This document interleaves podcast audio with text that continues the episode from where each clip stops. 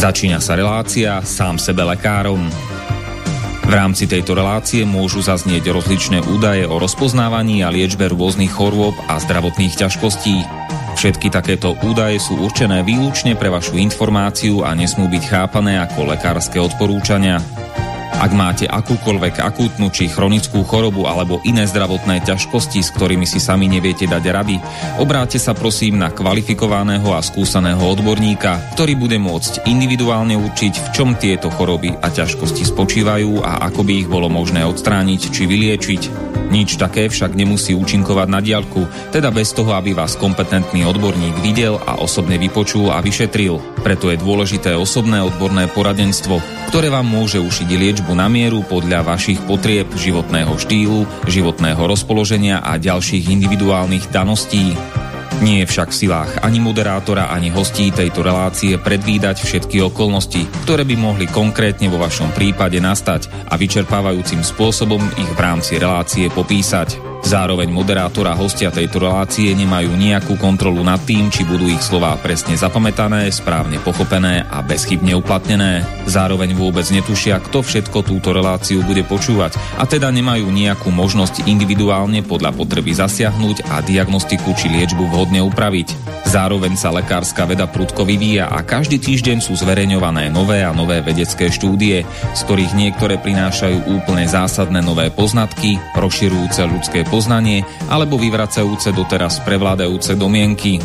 Zároveň je človek tvorom omylným a aj napriek všetkej poctivej, úprimnej a svedomitej snahe o plnosť, pravdivosť a bezchybnosť poskytovaných informácií sa môže pomýliť. Preto to všetko nie je mysliteľné, aby moderátor či hostia relácie sám sebe lekárom na slobodnom vysielači niesli akúkoľvek hmotnú či nehmotnú zodpovednosť za prípadné škody, ktoré si poslucháči môžu privodiť neúplným zapamätaním, nesprávnym výkladom či nevhodným uplatnením vo svojom živote tých údajov, čo v tejto relácii odznejú. Z toho však vôbec nevyplýva, že by sme si za svojimi slovami nestáli, ale len to, že keď nemáme právo osobným zásahom ovplyvniť diagnostiku či liečbu daného jednotlivca, logicky nesmie byť od nás požadovaná osobná zodpovednosť za to, čo nemôžeme nejako ovplyvniť. Počúvate Slobodný vysielač.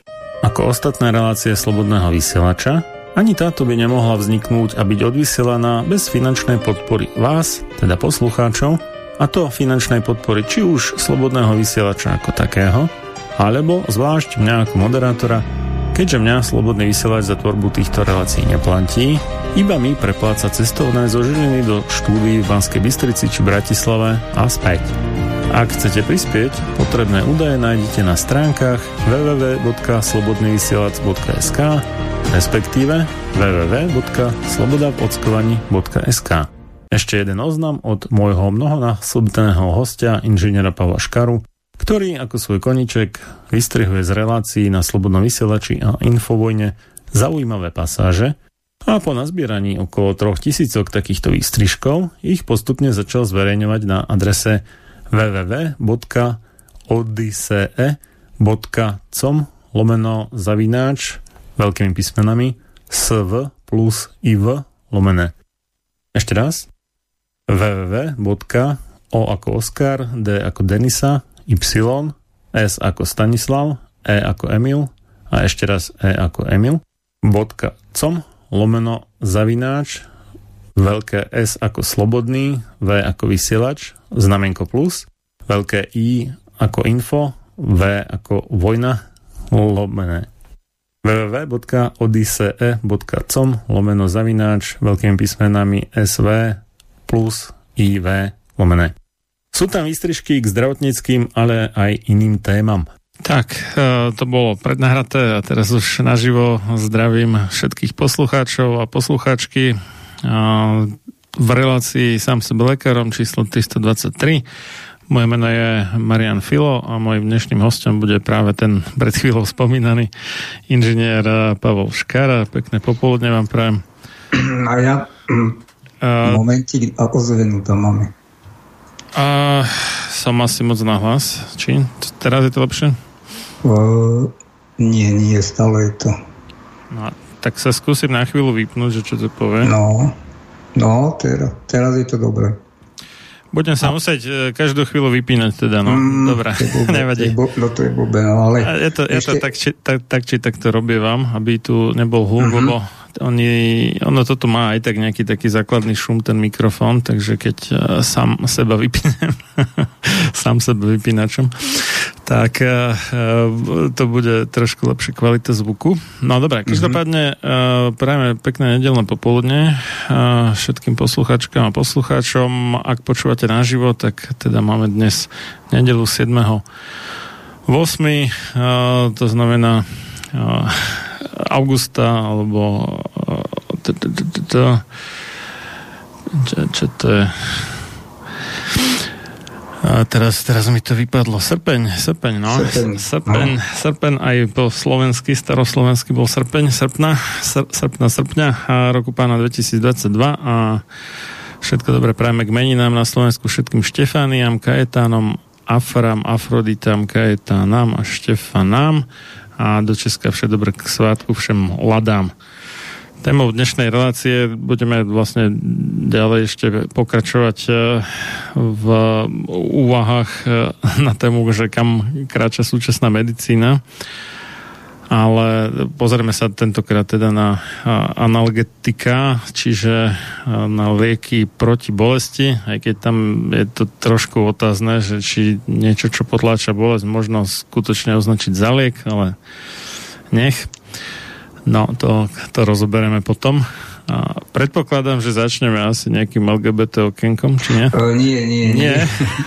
nie, vynecháme aj teda z časových dôvodov a za ten čas nebolo zas, neboli nejaké, nejaké významné udalosti v tomto. No samozrejme, válec ide ďalej, ale, mm. ale nebudeme si to teraz všímať. Dobre. A ja by som poďakoval teda za, za tú reklamu na, na, to, na to Odyssey. Chcem len poslucháčom, ktorí je tam nejakých 35 e, sledovačov alebo odberateľov e, ozrejmiť. Ja keď som to tam začal dávať, jednak není to moc šikovné na to vkladanie. Dosť pre mňa to bolo také, no, to je jedno. E, má to jednu nevýhodu, že tým, ako tam pribúdajú tie ďalšie úryvky, je to, je to strašne ako, by v jednom vreci nahádzané. Tak jediné, čo sa s tým dalo spraviť, tak sú tam playlisty. To znamená, že z toho konkrétneho dňa každý ten deň môže mať rôzny počet tých e, úryvkov a aby ešte chcem k tomu povedať, E, sú to veci, čo zaujali mňa, takže možno niekoho iného by iné veci v tej relácii zaujali, takže ľudia to, nech to berú takto. A čiže sú tam vlastne playlisty a ten playlist je z toho konkrétneho dňa. Nič viac sa s tým nedá urobiť. Ja som potom patral, či tam není možnosť nejakej stromovej štruktúry, to znamená, že ešte to rozdeliť po mesiacoch, a rokoch, ale nič e, ďalšie možnosti to nemá, takže bohužiaľ je to také jedno veľké vreco tých, e, tých e, výstrižkov a má, má to možno prínos len pre tých, ktorí to nejako pravidelne sledujú a tí, čo tam prídu noví alebo prvýkrát, tak mm, je to dosť neprehľadné, no asi toľko k tomu. A Dobre, my, ja, a ja dokončím, ja dokončím vlastne, nebude to dlhé, no dúfam, že za pol hodinku to stihneme. Ešte čo sa týka tých liekov a vedľajších účinkov liekov, ja som docitoval Radkina Honzáka v minulej relácii. Teraz, teraz zacitujem od Františka Koukolíka z knihy Matuzalem a ako vieme, všetko so všetkým súvisí, tak on sa tiež vyjadruje uh, k tej v úvodzovkách úspešnosti um, liečby fa, far, alebo farmakoliečby, čo sa týka psychiatrických pacientov, čiže tie, tie nádeje, ktoré sa vkladali uh, od 60. rokov, keď tie lieky nejako boli postupne vyvíjane a boli nejaké prvé skúsenosti s nimi, tak bohužiaľ tie nádeje sa nejako nenaplnili. A ono, táto problematika týchto psychiatrických pacientov je oveľa širšie, alebo zasahuje vlastne celospoločensky potom aj do kriminality a vlastne mm, väzenstva a počtu, počtu odsudených a väznených e, ľudí. Ono sa, ono sa to vzájomne tak prelína, takže budem citovať. V 60. letech minulého století se v USA pak i jinde začala prosazovat víze. Moderní psychofarmaka pacientům psychiatrických zařízení pomohou natolik, že jejich umístění v nemocničných zařízeních nebude nutné. Pacienti se vrátí do svých komunit. Na první pohled by to vypadalo skvěle, zejména pro úspory ve zdravotnictví. Provoz psychiatrické léčebny je drahý. Pochmurné blázince zmizí. Jenže, jak jsem řekl, na léčbu část nemocných odpovídá špatně nebo vůbec neodpovídá. Část vylečených, v úvozovkách vylečených pacientů ze schizofrení žije dál, ale má tak těžké poruchy poznávacích funkcí, citového života i schopnosti sociálního prispôsobování, že jsou invalidní. E, ještě větší problém je se životem v komunitě. Jestliže mají pacienti milující a tolerantní rodiny, které se jich ujmou, pak je život v komunite, prípadne prerušovaný kratšími hospitalizáciami obvykle e, s trvalou farmakoterapií možný.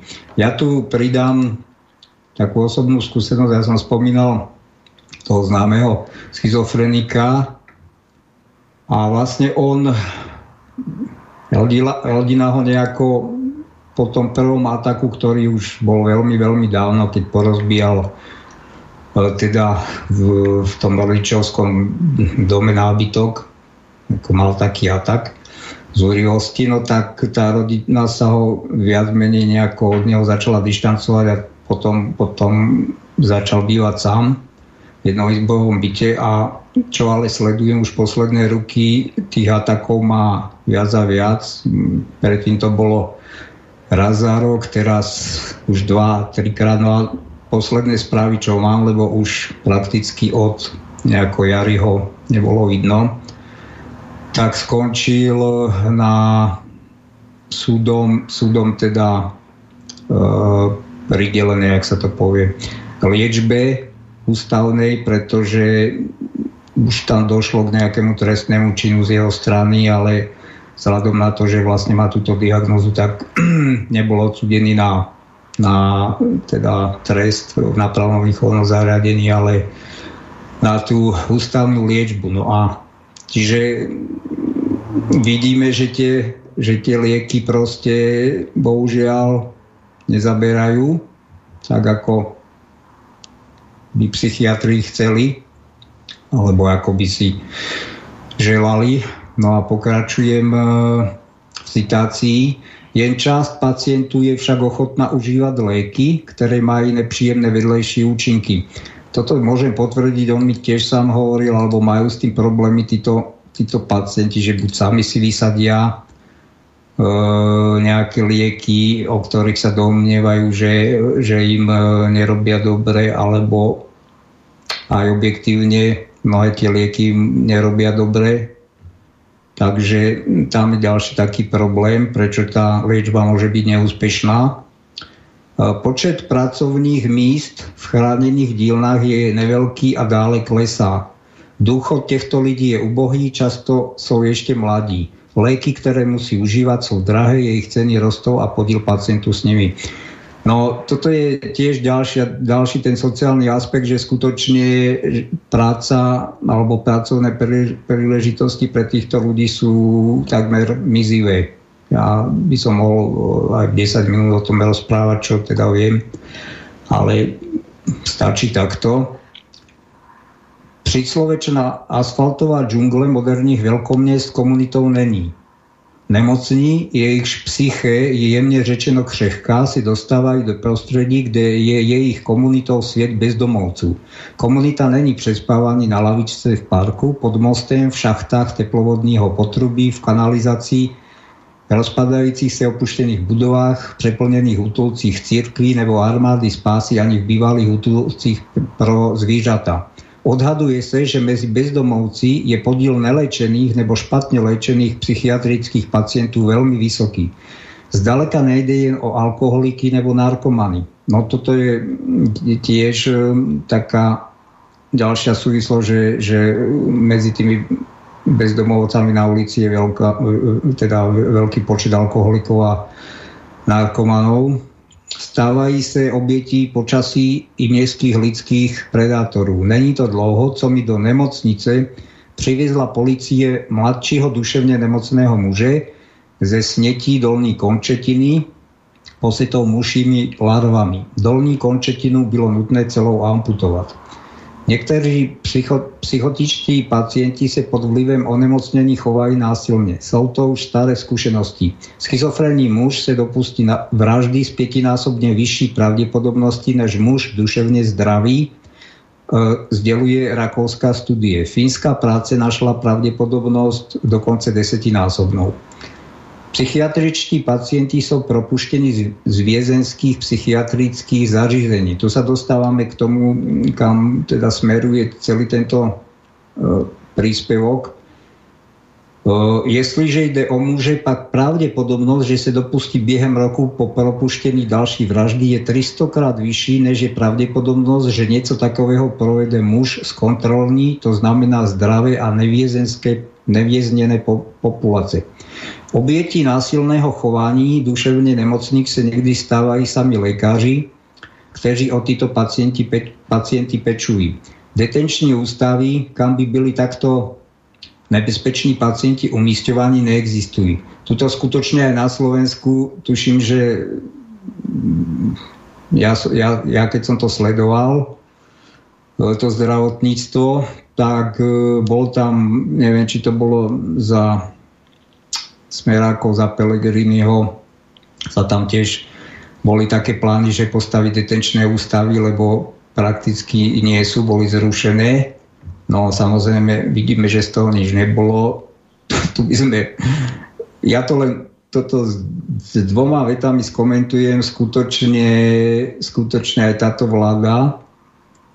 Viete takto, keď niekto nastupuje ako minister, si myslím, že, že už má hlavne, hlavne pri tých veľkohubých vyhláseniach, ako aj Matovič mal, že e, onkologickí pacienti budú zoperovaní do dvoch týždňov, bla bla bla. No tak keď už tam nejakého ministra obchajú, tak ten už mal vedieť mesiace predtým, keď sa, keď sa vo voľbách snažili teda zvíťaziť, že čo, čo ho tam čaká a tuto zrazu, však ja viem, oni sa budú vyhovárať na COVID a tieto, tieto ďalšie veci, tuto zrazu po dvoch rokoch zistili, že treba dostávať rastcochy. No, takže to je, to je vizitka celého, e, celého hospodárenia za 30 posledných rokov do 89. a, a skutočne e, kto o tom niečo vie, tak tie rastcochy boli v tej dobe ešte za komunistov projektované na špičkovej svetovej úrovni. Takže si porovnajme, porovnajme čoho boli, teda ja to nechcem do politickej roviny dávať, ale socialistická ekonomika schopná a čoho je schopná táto neoliberálna. No. Takže áno, nie, nie, nie sú tu detenčné ústavy, takisto však vlastne ani zachytky neexistujú, takže takíto ľudia potom končia na e, väčšinou, väčšinou na tých e, pohotovostných ambulanciách a tak ďalej. No a potom sú odozdaní možno privezení sú možno policiou, mestskou policiou alebo štátnou a potom odtiaľ odvezení zasa neviem kam. Možno na, späť na ulicu, potom nutnom ošetrení psychiatrických lečebnách s ohledem na drastickou redukcii počtu lúžek není místo. Policie opakovane upozorňovaná na nebezpečné chování zřejmě duševne nemocného jedince buď nereaguje, nebo čeká, až sa niečo stane. Jako by se kolo historie otáčelo naspět. Před Filipa. Pinela, Williama Tuka nebo Dorotu Dixovou. To v roku 1841 natolik otřásol pohled na duševne nemocné v amerických věznicích, že zasvietila ďalší desetilití svého života lobovaní pro výstavbu psychiatrických zařízení. Po 40 letech jej, jejího úsilí klesl počet duševne nemocných lidí ve vieznici USA na 0,7% A teraz veľmi dobre počúvate, lebo tento chronologický prehľad je veľmi zaujímavý a vlastne ukazuje, čo sa jednak v tej Amerike deje posledné storočie aj v tom zdravotníctve, kam ten kapitalizmus to celé dohnal nakoniec a vlastne sa to prenieslo aj k nám po tom 89. Takže současný vývoj je díky mocenskému vítězství neokonzervatívcu a neoliberálu opačný. V roce 1955 bylo ve státní, státních nemocnicích v USA 559 tisíc lůžek, čiže to máme pol, mili, pol milióna Populácia obnášela pritom 164 miliónov ľudí. A teraz, v roce 1994 bylo ve státních nemocnicích v Máni 72 tisíc lúžek, čiže oproti tomu pol miliónu. Populácia ale vzrostla na 250 miliónov ľudí. Počet lúžek na 100 tisíc lidí se propadlo z 339 na 29. To je úplne neskutočné. To znamená za 40 rokov. Áno. Takže najprv tam vybudovali takúto sieť ozaj aj účinnú, ako, ako, ako sme videli, že teda e, počet duševne nemocných ľudí sa, sa v tých väzniciach klesol vtedy na 0,7%. No a v rozmezí let 1980 až 95 vzrostol počet ľudí v amerických vieznicích z 501 836, čiže z, z pol milióna, na 1 milión 587 790 Jedna, to je nárůst o 216%. Celá populácia vzrostla jen o 16%. No to, ak dobre počítam, tak každý 20. Američan je vo väznici. Mm. No a keď zaokrúhlene rátame 300 miliónov, teda približne, No, čiže USA. takto, v, ro, v ro, 1,5 milióna to bolo e, v roku 95. Aha, bolo aha, aha. Tak. tak ešte viacej teda. Viacej než každý 20. No. No, tak to je, to je dosť... To, na, no šialene. Na Slovensku to... by to bolo koľko? To je vlastne polovica z percenta, to znamená, že percento je u nás koľko? 50 tisíc, 25 tisíc teda zhruba. Dobre hovorím, hej. 25 tisíc ľudí, že by sme mali vo väzniciach u nás. Hm. To bolo asi tak trikrát viacej, než naša armáda. Teda tá, tá časť, ktorá je schopná držať zbranie. No to je, to je to asi, asi toľko, koľko je policajtov, myslím. Môže byť, no. no. no aj, aj SBS-karov je tak nejako, no. Takže... No, dosť, teda. No. Takže fakt toto sú úplne šokujúce štatistiky, čo teda z tej krásnej... Presunuli, presunuli vložka z nemocnic do väznic, teda. No, až áno, áno, áno. Ten záver bude presne ten. Mm. Podiel ľudí ze schizofrenií a veľkými afektívnymi poruchami je ve viezenskej populácii 3 až 6 krát vyšší než v bežnej populácii. V roce 2004 bylo ve vieznicích USA 2,1 miliónu ľudí. Podiel ľudí s vážnymi duševnými onemocnenými kolísal v rôznych typech vieznic medzi 10 až 21 Čiže oproti, oproti tomu obdobu a tej snahe tej spomínanej, neviem už to meno, áno, kedy to kleslo na 0,7%, tak už e, teda v tých duševne chorých je v tých väzniciach až 21%. Ve věznici USA bylo tedy dle nejstří, nejstřízlivějšího odhadu z roku 2002 asi 321 1884 duševne nemocných lidí. A teraz si ale predstavme, čo to znamená, lebo celé to prostredie tam e, to není primárne určené na liečbu psychiatrických pacientov. Celé to prostredie je proste džungla, no. A teraz si predstavme, že je tam toľko to psychicky na, e, chorých e, väzňov. Stejný trend postihol Kanadu. A je pravdepodobné, že zrovnateľný vývoj beží v Českej republice také. Nejde o nič nového. Už roku 1939 popsal Penrose viezení a psychiatrická zařízení na základe statistických dát 18 európskych zemí ako druh spojitých nádob. Jakmile klesne počet ľudí v jednej z nich, stopne ve druhej a naopak. Lidé, ktoré tento sociálny systém vyvrhne na ulici, končí v jednej nebo druhej inštitúcii, často je střídají. Viezení je stres. Počet sebevrážd je v kanadských vieznicích 84 na 100 tisíc lidí, v bežnej populácii je to 11 na 100 tisíc lidí. To znamená skoro 8 násobok. Počet vražd v kanadských vieznicích je 28 na 100 tisíc lidí. Teraz hovorím o vraždách, čiže aj tam dochádza že k tomu, že jeden väzen zavraždí druhého. Čiže v kanadských vieznicích je 28 na 100 tisíc lidí a v bežnej populácii je to 1,8 na 100 tisíc ľudí. Čiže, čiže tých vražd je tam ešte viac ako samovražd. No. A takže záver. Takto provadená deinstitucionalizácia videno je trochu lidskýma očima stroskotala. Obhajoba tejto jej podoby je smiesi pokrytectví, neviedomosti a hlouposti. Stát, ktorý si říká civilizovaný, humánny, E, musí byť, mít prostredí pro lidi, ktoré nikto nechce, nikam nepatří, nejsou to se sami o sebe postarat. Každá lidská skupina je jen tak dobrá, jak se dokáže postarat o své nejslabší a bezbránne členy. No myslím si, že toto je dosť, bol dosť výpovedný taký, taká pasáž. A ja k tej problematike liekov, lebo to by bola ozaj obrovská, to by sme mohli desiatky relácií ťahať, ale ja sa tu dotknem, lebo teda ja sám mám myopatiu, ale teda nie myopatiu spôsobenú liekmi a e,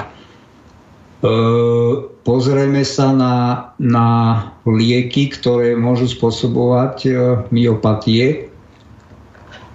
Ten, ten odborný článok e, Napísal, napísali ho doktor Denis Richter a docent e, Peter Špalek. No, pán Špalek je, vlastne pôsobí v Bratislavskej Ružinovskej nemocnici na, na mm, neurologickom oddelení, ako, ako pokladá sa za odborníka v tejto oblasti. Článok má názov myopatia indukovaná liekmi znižujúc, znižujúcimi cholesterol a e, triacylglyceroly. No, sú to vlastne lieky, ktoré, ktoré slúžia na zniženie hladiny cholesterolu ľudí, ktorí majú tú hladinu vysokú. Môj osobný názor je taký, lebo opäť sme pri tom, ako, ako aj pán Medved to častokrát spomína, že, že tie, tie plazmatické testy alebo jednoducho to testovanie na určité markery alebo keď patráme po niečom sú veľmi, veľmi hrubé a e, dávajú možno len taký prvý, prvý nástrel o tom stave organizmu, ale častokrát tam treba doplniť ďalšími testami, aby sme mali jednak istotu od, o, alebo predstavu, čo sa v tom organizme deje a potom sa k tomu vedeli správne postaviť. Skutočne mám taký pocit, že ten, že problém cholesterolu bola ďalšia taká do, dobrá, do, dobrý ťah e, ako na, na zvýšenie ziskov farmafíriem, pretože údajne, neviem, či si to dobre pamätám, tak na Slovensku okolo 400 tisíc e, pacientov bere tieto lieky. A takže pr, pri, tej, pri tom testovaní, áno, ja som sa s tým stretol osobne napríklad, um, keď som bol ešte, ja, ja to tak rozdielujem u seba, akože ten mám ten kritický bod, že pred, pred myopatiou a potom. No a ešte predtým, keď som bol zdravý, tak som mal úrad ako zlomené rebro z tréningu a, e, a ja som to ani neriešil, mňa to teda, teda hnusne bolelo a že v podstate v noci nemôžete spať a tak, lebo ležíte, zaťažujete tie rebra, no ale to chcem povedať, a až po mesiaci som išiel k lekáru, k lekárke a tá vzhľadom na to, že ma to bolelo na pravej strane, tak e, mi hneď e, dala spraviť pečenové testy, no a tam som mal zvýšený cholesterol a jej hneď prvý záver bol, že, že mám stukovatenú pečeň. A ešte sa ma teda pýtala predtým, že či pijem. No. A teda v tej dobe som, to, to môžem povedať, že kľudne som mohol sa vyhlásiť za abstinenta. No ale e, chcem povedať to, že tam, tam bol zmeraný len ten celkový cholesterol a to ako vieme, že teda sa skladá z HDL a LDL to a tam sa potom ešte je ďalší hrubý ukazovateľ pomer celkového a neviem, či toho HDL. A úplne náhrubo, lebo neviem, či aj pán Medved to nespomínal, že, že tých typov cholesterolu je ešte ďalšie veľké množstvo. A takto náhrubo, náhrubo sa to posudzuje a, a ja teda nehovorím, nikto mi, nikto mi neponúkal tieto, tieto statiny alebo teda lieky na zníženie hladiny cholesterolu, lebo ja ja to nemám nejako vysoké. Mám to stabilne vyššie, zistil som, zistil som jednu vec, že, že keď som potom obmedzil meso, tak mi to kleslo, čiže to môžem potvrdiť, že to tak funguje, ale čo sa týka toho pomeru, toho celkového a toho, myslím, že ADL, alebo to je jedno už ktorého, e, ten mám v norme a presne toto mi povedal aj e, a internista, že, že je nezmysel to riešiť, pretože dôležitý je ten pomer. Čiže mám zvýšené obidva a tým pádom e, tým pádom ten pomer sa drží v tej norme. Horšie je, keď je zvýšený len ten, tuším, LDL, no, ten, čo sa volá, volá akože ten zlý. No ale ide o toto, že skutočne mechanicky sa nasadzujú tieto statiny No takto, medzi tie hypolipidemika, čiže lieky na zniženie cholester, hladiny cholesterolu, tam, tam sú, eh, tam sa to delí na rôzne skupiny statiny, fibráty, ďalej deriváty kyseliny nikotinové a absorbenty žlčových kyselín, ale najviac mapované sú práve tieto statiny, čo sa týka tých eh, vedľajších účinkov a to práve keď som prvýkrát e, išiel k neurologičke s tým problémom mojim, s tými nohami, tak to bola prvá otázka, že či neberiem tieto lieky, lebo už majú s tým skúsenosti, že to, že to môže postihovať vlastne slástvo a, a spôsobovať myopatiu. No a ja tu ešte prečítam, čo ma dosť prekvapilo. Je tu tabulka, že e, lieky s myotoxickým potenciálom, čiže lieky, ktoré by mohli ďalšie lieky, ktoré by mohli spôsobovať vlastne tieto nervovo-svalové problémy, takže patria tam aj antimikrobiálne alebo antivirálne látky, e, menovite ketokonazol, flukonazol, amfotericín, eritromycín, klaritromycín, azitromycín, chlorochín a zidovudín.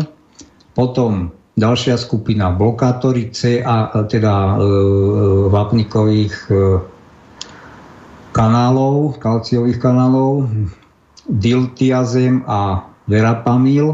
Potom do tejto skupiny patria aj tricyklické antidepresíva, to sú tie z tých prvých antidepresív, takisto di- diuretika, potom kortikoidy, o tých je to aj známe, že teda môžu narušovať e, svalovú hmotu. No a iné, a tam je amiodaron, cyklosporín, kolchicín, D-penicilamín a čo ma úplne šoklo, že vitamín E, ako neviem, ako sa sem dostal, lebo práve pri myopatiách, e, čo sa tak odporúča práve vitamí, e, vitamíny skupiny E, a ďalšie vitamíny, takže neviem, neviem na základe čoho sa vitamín E dostal akože medzi, medzi látky, ktoré by mali spôsobovať myotoxický potenciál, lebo je to vlastne antioxidant a pri nejakej to sa nedá povedať liečbe, väčšinou to tým pacientom nepomáha, ale odporúčajú sa tie antioxidanty no, na myopatie. No a ešte ďalšie, tie iné, interferón alfa, litium, litium sa dáva pacientom s bipolárnou poruchou vlastne na nejakú tú kontrolu nálad omeprazol, propofol, val, valproat, sodný, vinkristín a takto, takrolimus. No. A o čo ale ide? Čo sa tam deje e, pri podávaní stat, statinov? No, prečo na to poukazujem? Poukazujem preto na to, ako som aj v poslednej relácii povedal, že za celý život, poviem to ako pán Harabín pomaličky, za celý život ma jediný lekár nepoučil o vedľajších účinkov liekov.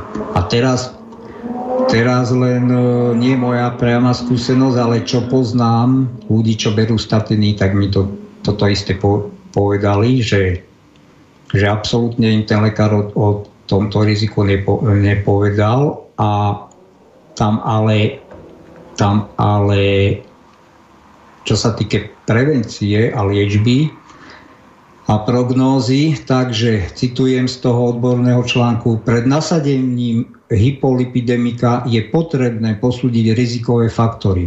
Výskyt myopatie v rodine, liekové interakcie a výskyt myopatie v minulosti.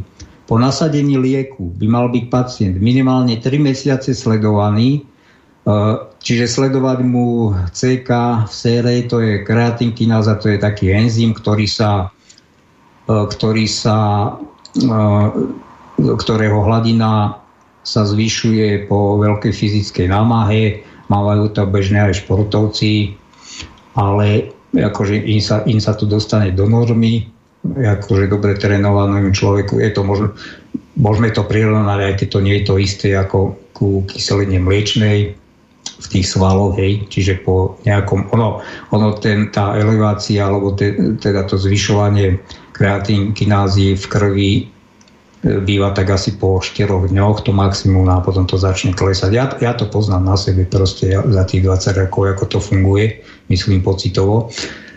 Takže takto by mal byť e, sledovaný ten pacient, keď mu e, tie, takéto lieky lekár nasadí. Ďalej, rizikoví pacienti majú byť sledovaní dlhodobo.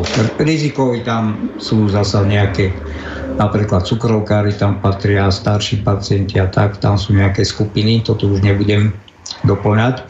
A dôležité je poučenie pacienta, hej? No, takže, takže toľko k tomu, asi ako k tomu pristupujú naši lekári a teraz, aby sme, aby pacienti, ktorí, ktorí náhodou tieto lieky užívajú, vedeli, čo tam môže sa diať v tom organizme, tak e, čo sa týka tých e, statínov, v patomechanizme sa uplatňujú štruktúrálne zmeny sarkolémy, čiže obal svalového vlákna. Potom e, dochádza v organizme k zniženej tvorby koenzymu Q10, ten sa práve odporúča brať, akože pri týchto diagnózach. Je to ďalší antioxidant. A poruchy mitochondriálneho metabolizmu, to je teda oblasť obľúbená pánom Medvedom, čo sa týka mitochondrií, čiže vidíme, ako tieto lieky zasahujú do organizmu. E, histologické nálezy zahrňajú nekrózu svalových vlákien, akumuláciu autofagických, no to ja neviem, čo je to jedno, ojedinele ľahkú zápalovú reakciu. No, ja keď to čítam, ja by som o tomto mohol ďalej akože to je rozvíjať a z vlastnej skúsenosti. Ono, tá problematika myopatie je veľmi zložitá, akože môžete mať zápalo, mať zápalové procesy sebe, nemusíte mať a tak ďalej. Čiže dobre, toto, toto čo čítam, toto, toto by sa toto sa teda všeobecne deje e, pri tých myopatiách a v rámci klinických štúdí s ostatnými sa zaznamenala aspoň prechodná elevácia kreatinkinázy, čiže zvýšenie kreatinkinázy u 35% pacientov. Čiže nie každý ten symptóm tam musí byť. Ano, v tomto sú tieto neu, neurologické alebo napríklad tá skupina myopatí je veľmi taká zaujímavá, že, že, že tie, tie symptómy bývajú u každého pacienta iné, preto aj veľmi, veľmi ťažko tí neurologovia sa vedia dopracovať k nejakej konečnej diagnoze, bohužiaľ. No a ďalej symptomatické myopatické vedľajšie účinky sa objavili u 10 až 15 pacientov a rabdomiolí, e, rabdomiolíza, k tomu sa dostaneme, to je už ten kritický, kritický stav takéhoto pacienta, kedy mm, dochádza k zástave dýchania. Bola relatívne zriedkavá do 0,5% No a teraz ma tak napadlo, keď čítam 0,5 e, porovnajme to s úmrtnosťou na COVID. Hej? Takže koľko tam bola vlastne reálne? No, to závisí od toho, odkiaľ berete čísla. No. Ja viem, no ale tak... Od, od 0,0 dačo percenta až no. po 0,2 percenta asi? No, no uh-huh. dobre, no hej, keby sme pripustili aj 0,5 alebo dokonca 1 hej, tak keď to porovnáme, že, že teda rabdomyolóza, ktoré vlastne už e, finálne štádium, na ktoré sa umiera, bola pri týchto e, myopatiách spôsobených liekmi e, do 0,5%, tak e, by sa mala tomu venovať minimálne taká mediálna kampaň ako celému covidu. No, to som chcel povedať. No a, a teraz ale poznámka a podľa mňa veľmi, veľmi trefná. V rámci bežnej populácie je frekvencia vedľajších účinkov pravdepodobne vyššia. Porovnanie jednotlivých statinov je e, pre rozdielne metodiky sledovania pomerne náročné, čiže, čiže nie, nie ešte, tak by som povedal, zozbierané údaje o všetkých týchto liekoch dostatočne. No a ďalšia tá skupina, okrem statinov, sú tam fibráty, môžu spôsobovať podobné poškodenie svalu ako statiny. Riziko myopatie je však výrazne vyššie v porovnaní s placebom až 42 násobné. V odbornej literatúre bolo publikovaných aj niekoľko desiatých, desiatok prípadov myopatie asociované s liečbou niacínom. E, to, to by v podstate stáčilo. No a ešte k tej rabdomylóze, Momentík. No, takže pri rabdomyolíze je priebeh rýchlejší a ťažší. Pacient sa stiažuje na výraznú slabosť svalstva a na svalové bolesti. Svalstvo najmä proximálne e, býva opuchnuté, palpačne je tuhé, bolestivé, no toto poznám na sebe veľmi dobre. Dochádza k rozpadu svalového tkaniva. Hodnoty kreatinkinázy sére sú výrazne zvýšené na 100 až 1000 násobok nad hornú hranicu normy. Dochádza aj k excesívnemu vzostupu myoglobínu a k myoglobinúrii. To je, to je vlastne e, výskyt e, e, farby, svalového farbiva v moči ktorá spôsobuje tmavé sfarbenie moči u pacienta. Pacienti sú ohrozené na živote buď akutným renálnym zlyhaním alebo metabolickým rozvratom. No, takže to máme úžasné, úžasné výdobytky tzv. Cholesterol, cholesterolovej lži. A týmto by som takéto všeobecné, všeobecný môj pohľad teda na na tie lieky ukončil a, a, a asi dáme, dáme prestávku. Dáme že? si prestávku, hej, takže... No, o... a, bude, a budeme, pôjdeme už na tú, na tú slubovanú tému. No. Uh-huh, takže o 8,5 minúty budeme pokračovať. No zahyň, studom večným zahyň podlá duša, čo o slobodu dobrý ľud môj mi pokúša. Lež večná meno toho nech ovenčí sláva, kto seba v obeď svetu za svoj národ dáva. A ty morho, hoj morho, detvo môjho rodu, kto kradmou rukou siahne na tvoju slobodu.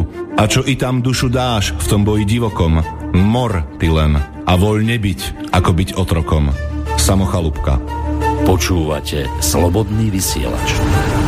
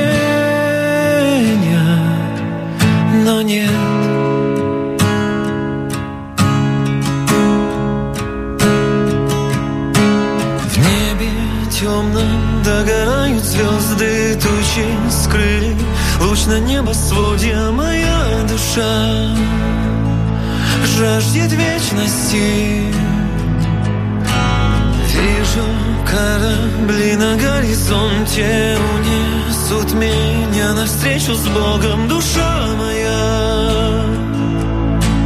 Вечная.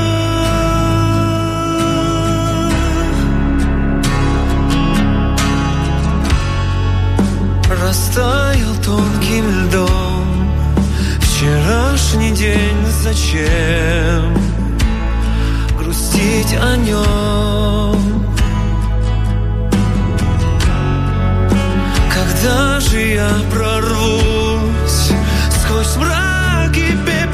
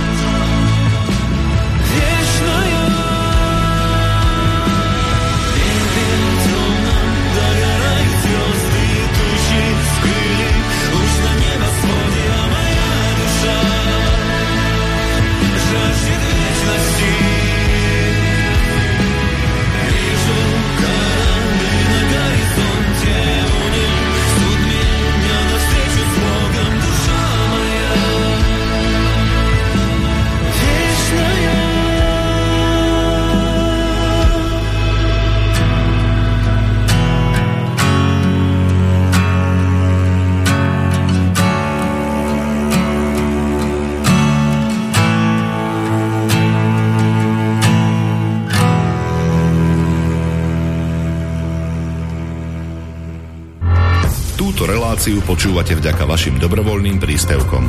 Ďakujeme za vašu podporu. Počúvate slobodný vysielač.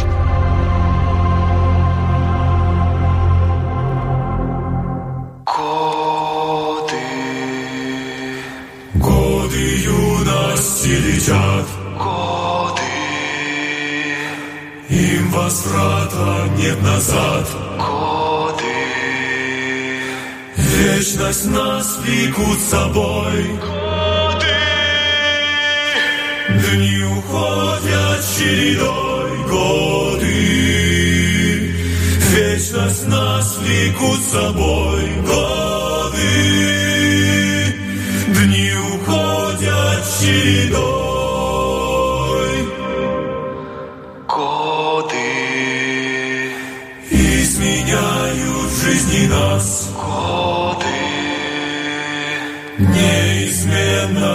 Каждый час годы,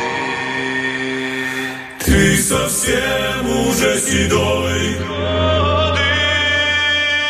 Что свершили над тобой годы? Ты совсем уже седой. Годы, что свершили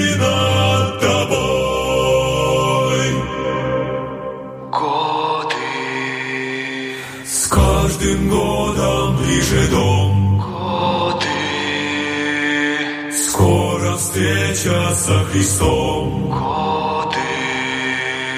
Скоро полночь, год пройдет. Годы. Скоро наш Господь придет. Годы. Скоро полночь, год пройдет.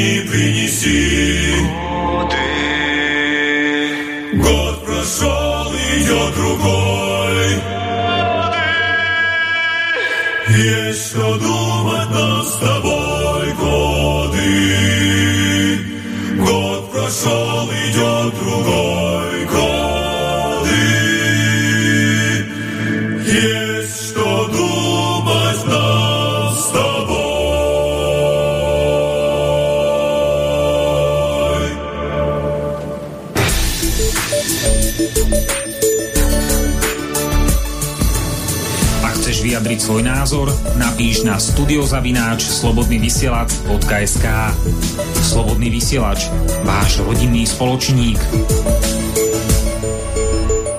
Pokračujeme v relácii sám sebe lekárom číslo 323 na tému kam kráča súčasná medicína, 7. časť, tentokrát liečba bolesti. V predchádzajúcej časti sme teda ešte dokončili tú predchádzajúcu načatú tému o farmakoterapii všeobecne a teraz sa pozrieme konkrétne na tie tzv. analgetika, teda akože lieky na bolesť, alebo skôr, aby som nazval prostriedky na potlačenie bolesti. Moje meno je Marian Filo a môjim hostom je inžinier Pavol Škara. Tak môžeme ísť na to. No, ide, ideme na to. Bude to takto. Ja, ja budem uh, citovať a hlavne z jedného, z jedného skripta. Uh, má názov, keby si to chceli aj, dá sa to stiahnuť, uh, dá sa to nájsť na internete, takže uh, koho to bude zaujímať, tak pomaličky to ocitujem. Nadpis je Algeziologické minimum, podtitul Skriptum pre voliteľný predmet diagnostika a liečba bolesti. Napísal tieto skripta Marian Bernadič a je z Ústavu patologickej fyziológie Lekárskej univerzity Komenského Bratislave. Takže ešte raz, algeziologi, algeziologické minimum, skriptum pre voliteľný predmet, diagnostika, liečba bolesti. Má to 96 strán, je to, je to Wordovský dokument. No a toto tým ešte, než zač- ešte takto vyšlo to v roku 2011, takže nie je to až tak nejak staré. Ja som to už v tej dobe sa k tomu dostal. Ono tie poznatky sa tam nejako nemenia a ďalšie nejaké také krátke, krátke články odborné, čo som čítal, tak mi to pripadalo skôr ako opísané z týchto skript. A chcem povedať, že bude to bohužiaľ prešpikované mnohými odbornými názvami alebo cudzími slovami, čo ja teda moc nemusím. Ja to dosť prekvapuje, prečo sa musia skripta písať až takýmto štýlom, keď máme v Slovenčine úplne prirodzene na to slova. A teraz tu nemyslím, že latinské názvy, áno, že, by, že je to teda lekárska problematika, ale bežné, bežné, bežné slova, ktoré môžeme nahradiť vlastnými. No ale tak ja sa to budem snažiť e, doplniť e, a prekladať, aby to poslucháčom bolo nejako jasné. No, pravdepodobne to nestihneme v tejto relácii, nevadí, lebo to bude pozostávať z takých dvoch častí a v tej prvej časti sa pozrieme na vôbec na tú e, biochemickú biochemický proces, ktorý e, prebieha v tele človeka, keď teda pociťuje bolesť, čo všetko sa tam deje. Na tomto by si určite pošmakol no, pán Medveď. Ja sa nebudem až do takého jedna nie som za taký znalec a e, nepovažujem to ani za potrebné pre tie praktické účely bežných pacientov, ale snažil, snažil som sa z toho vyťahnuť um, také informácie, aby ľudia mali predstavu, čo sa, čo sa trošku v tom organizme deje. A to z jediného dôvodu, pretože a ja som vlastne dovtedy, kým som nevedel o, týchto veciach nič, pristupoval uh, k liekom, bol, hoci, hoci ja som teda veľmi odporca týchto liekov, ale uh, chcem to povedať, že nemal som lieky proti bolesti, ako proste bolesť je ako bolesť, áno, to je jedna vec, ale to, to, tak, toto, tak toto nie je, proste bolesť môže byť e, zapričinená rôznymi príčinami a ďalej bolesť sa dá zastaviť alebo, alebo ovplyvňovať e, na rôznych miestach tej nervovej dráhy. To znamená, keď, keď si zoberieme od toho miesta podnetu, od, toho, od toho poškodeného miesta až do mozgu, do konečné, konečné neu, neurologické štruktúry sú vlastne v šedej e, kôre mozgovej. Celý ten priebeh ide vlastne cez chrbticu a potom tie najstaršie časti mozgu a tak ďalej, k tomu sa dostaneme, tak e, to ovplyvňovanie bolesti môže byť na rôznych miestach a potom aj účinkujú rôzne lieky. A toto vlastne chcem nejako posluch, posluchačom ponúknuť, aby sa vedeli zorientovať v tom, aby hlavne si bezhlavo e, nenasadzovali lieky, či už podľa reklamy a jednoducho v domnení, že, že dobre dá si nejaký ibuprofen a zastaví mi to takúto a takúto bolesť. Nie, každý ten liek má svoje nejaké, nejaký cieľ, nejaké použitie a preto vlastne táto relácia. Čiže toto nebude, nebude kritická relácia, nebude mieriť do, do lekárskych radov ani farmaceutických firiem, nebudem kritizovať, lebo sám, bohužiaľ som odkazaný na tie lieky, človek sa v živote dostane do rôznych situácií a vlastne niekomu môže nakoniec aj táto relácia pomôcť. Ja vlastne uh, tieto veci, čo tu budem spomínať, mám, mám aj na tom blogu, čo mám na pravde a e, volala mi, alebo takto skontaktovala sa so mnou jedna pani, ja neviem, či to bolo pred rokom, pred dvoma, ktorá tiež mala e, takéto problémy, úporné bolesti a tak ďalej lekári nevedeli e, poradiť, takže hľadala na internete, až sa dostala k tým môjim článkom a teda mali sme asi hodinový rozhovor. Neviem, neviem, či som jej pomohol, netuším, ale teda nejaké riešenia som jej navrhol, ktoré ona nejako intuitívne odmietala.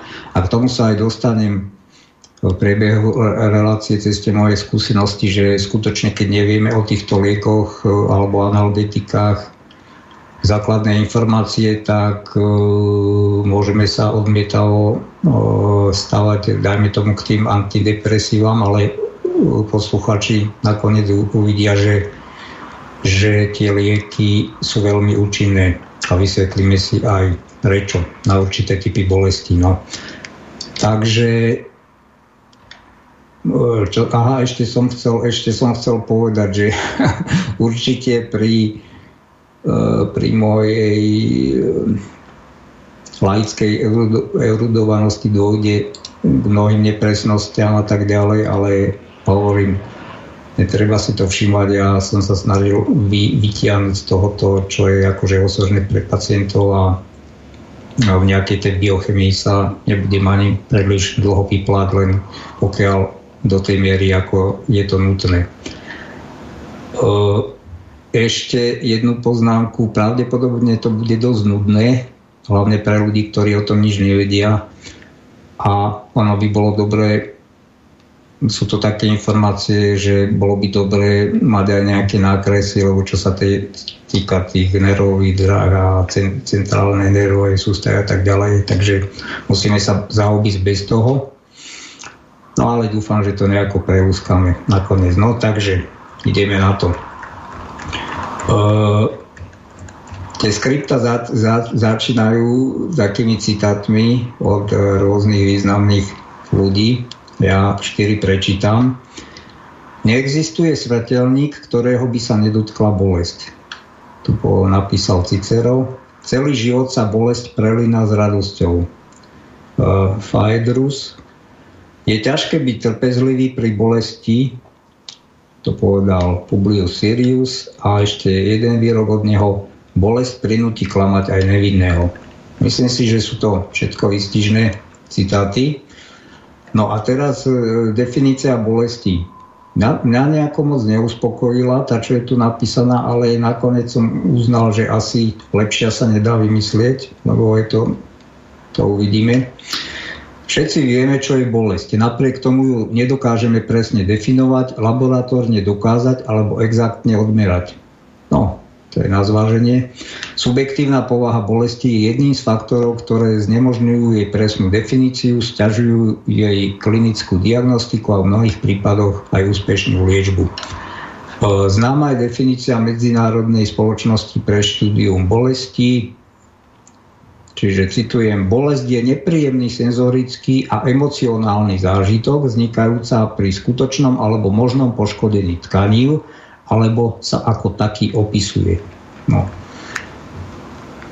A teraz uh, si trošku tu... No, chceli ste? Vôbec nič som nechcel, som ja, nie, stále. Nie, nie, nie, mne sa zdalo, dobre. No. Uh-huh.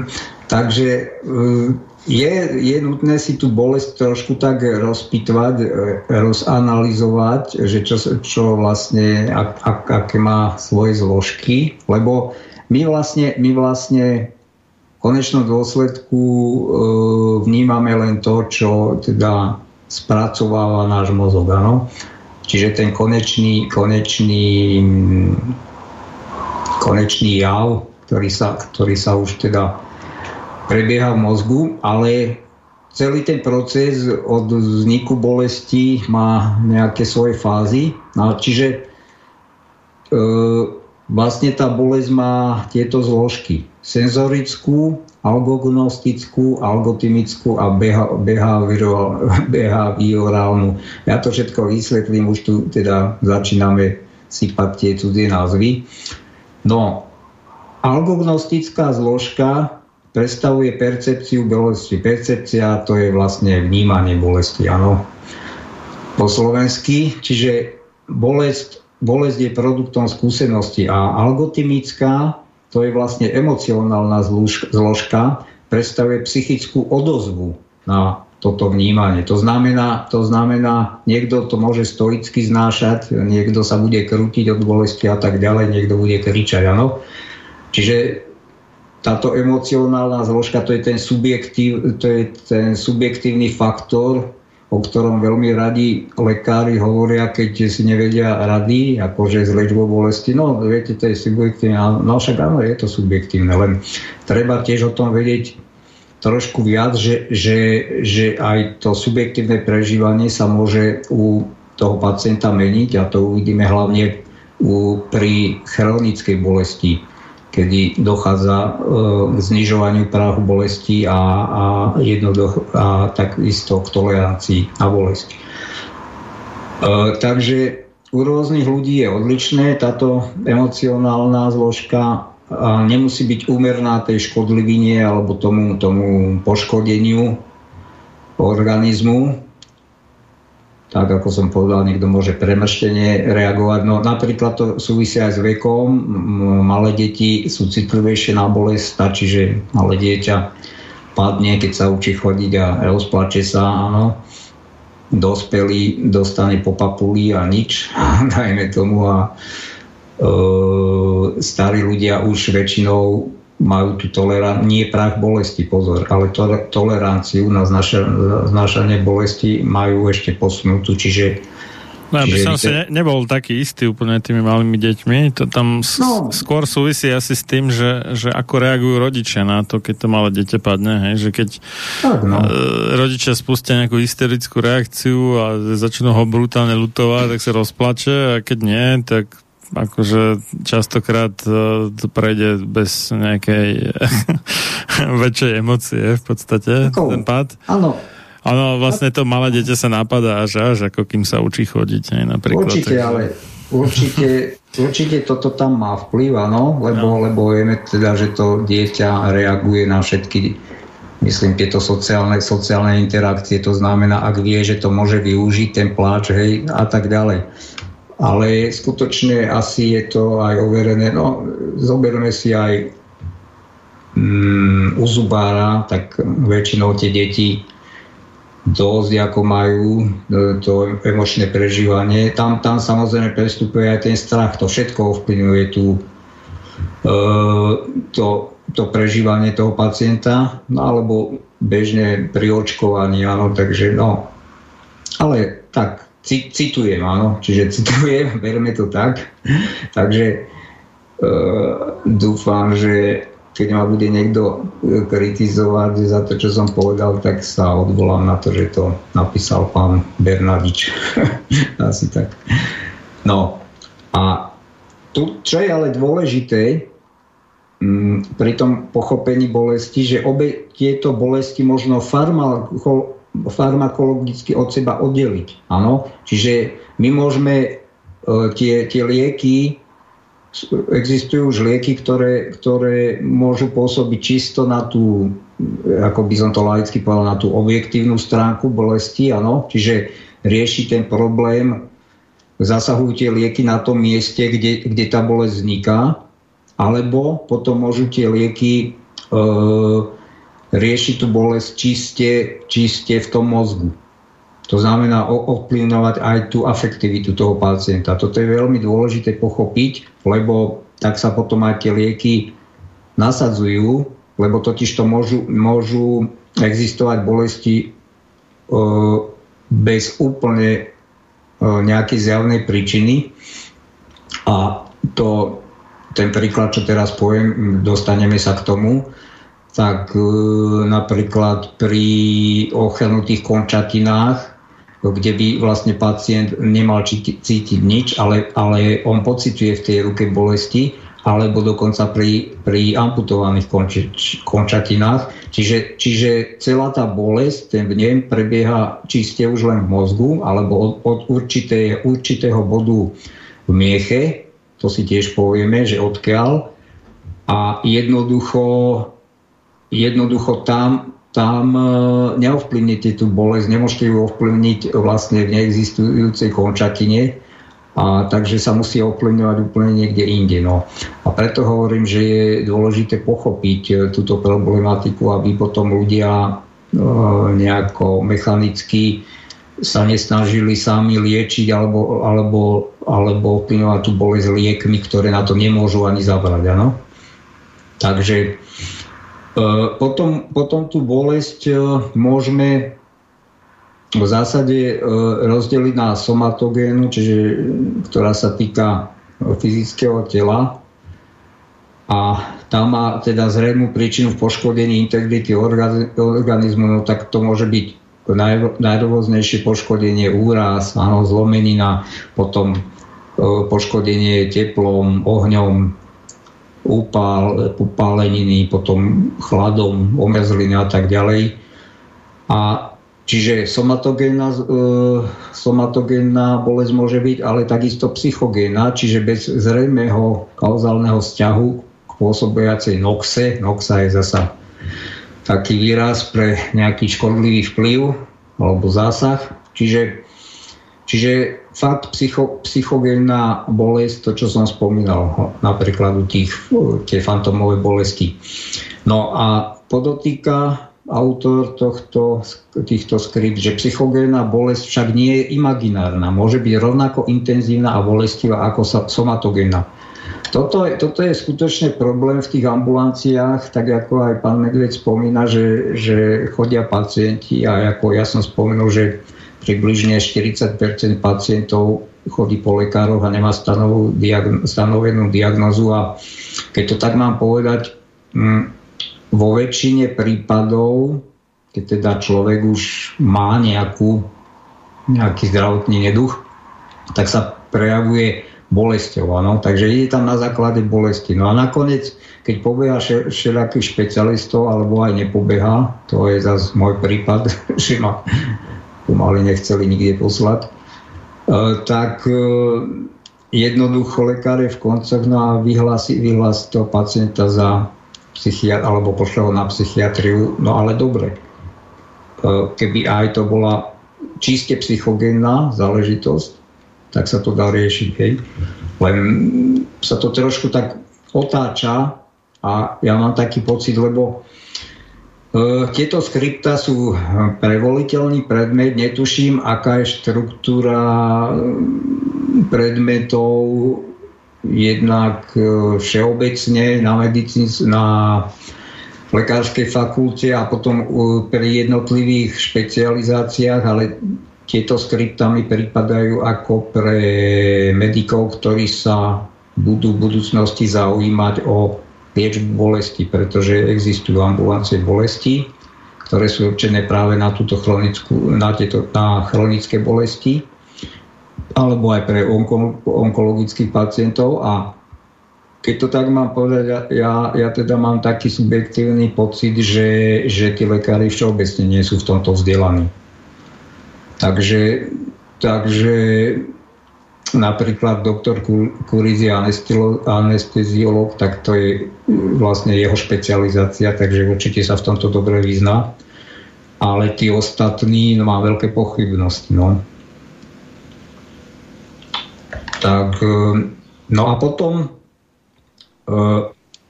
čo sa týka časového priebehu, a toto je, toto je tiež dôležité, E, vlastne pre lajka môžeme bolesť e, rozdeliť na akutnú a chronickú. Toto myslím si, že je ešte také najdôležitejšie rozdelenie, lebo akutná bolesť je v podstate informácia, ktorá chráni organizmus pred ďalším poškodením. E, a teraz si povieme o tých rozdieloch, rozdieloch ako, ako, medzi akutnou a chronickou bolesťou. Nástup akutnej bolesti je rýchly, bolesť je intenzívna, ale ustupuje okamžite po odstránení vyvolávajúcej príčiny. Tuto to len doplním. Samozrejme, každý poznáme bolesti e, zubov asi. A e, čo je to napríklad, keď už, keď už ten kás postúpil na úroveň e, zubného nervu, Takže ja áno, tieto skúsenosti mám bohaté, pomaly už v žiadnej stoličke nemám ver. A je to presne tak, keď už, keď už je tam ten zápal a vlastne reaguje priamo ten nerv na ten zápal, tak tie bolesti sú ozaj veľké a ako náhle vám ten zubár ten nerv vyťahne, tak je po bolesti. Čiže tam je to ozaj okamžité. Samozrejme, tu sa to nemyslí v tom článku doslova, lebo sú akutné bolesti, poviem príklad, máte zlomenú nohu, tak keď sa zafixuje, tak e, znehybní tá končatina, tak e, tie bolesti nie sú až také strašné a potom nejaký čas trvá, samozrejme, kým to zrastie a tak ďalej. No. Ale e,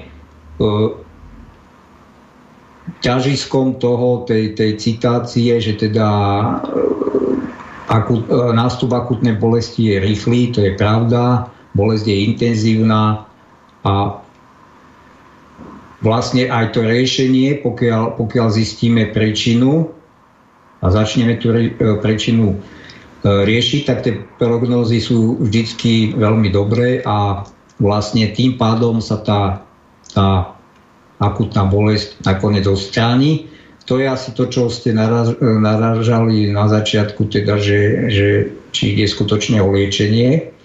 No a tak, ako som to už to fantomovou, mm, s fantomovými bolestiami naznačil, tak tam sa dostaneme k tomu, že že vlastne samotná bolesť je diagnózou. A to platia pre chronické, chronické bolesti. Tam, tam už je to tak, e, vlastne je to samostatná diagnostická jednotka a skutočne sa tam hovorí potom o liečbe bolesti, lebo, lebo tam nemáte čo už pri amputovanej e, končatine vyriešiť, áno, liečiť ani chirurgicky, ani nejako. Tam už musíte doslova liečiť len samotnú tú bolesť. No. no, s akutnou bolesťou sa spája aj strach a obava, ktoré vyplývajú z minulej skúsenosti. No to môžeme asi všetci potvrdiť. A tu opäť pristupuje ten subjektívny faktor, teda že kto ako reaguje na bolesti. Jednak niekto má vysoký prav bolesti a ani mnohopočetné e, nejaké akutné zážitky ho nezlomia. Ono, ono skutočne z tej akutnej bolesti sa tá, tá psychika dokáže pomerne, pomerne dobre zotaviť. Veľmi, veľmi rozdielne je to pri chronických bolestiach. E, ďalej pokračujem. Akutná bolesť mobilizuje jednotlivca k okamžitej akcii, ktorej cieľom je túto bolesť odstrániť. Akutná bolesť netrvá dlhšie, toto je už definícia, netrvá dlhšie ako 3 mesiace a má tendenciu ustupovať s hojením vyvolávajúcej príčiny. No.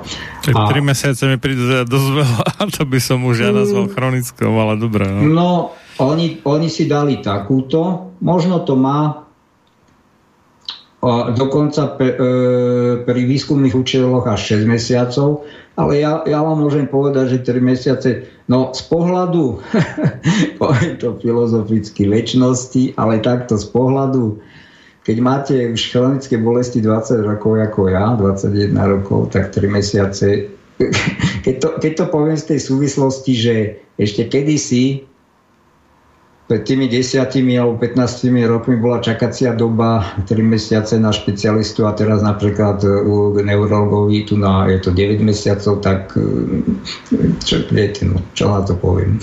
Asi tak. Je to ironicky povedané, ale no. E, takto to poviem z vlastnej skúsenosti. Kto zažil veľa bolesti, tak má úplne pohľad, iný pohľad na tie veci. No. No a, a teraz poďme na tú chronickú bolesť. Takže no, chronická bolesť je persistujúca, čiže pokračuje ďalej. Obyčajne sa definuje ako trvajúca viac ako 3, 3 mesiace. Príčina chronickej bolesti je často neznáma a bolesť ne, nereaguje na liečbu.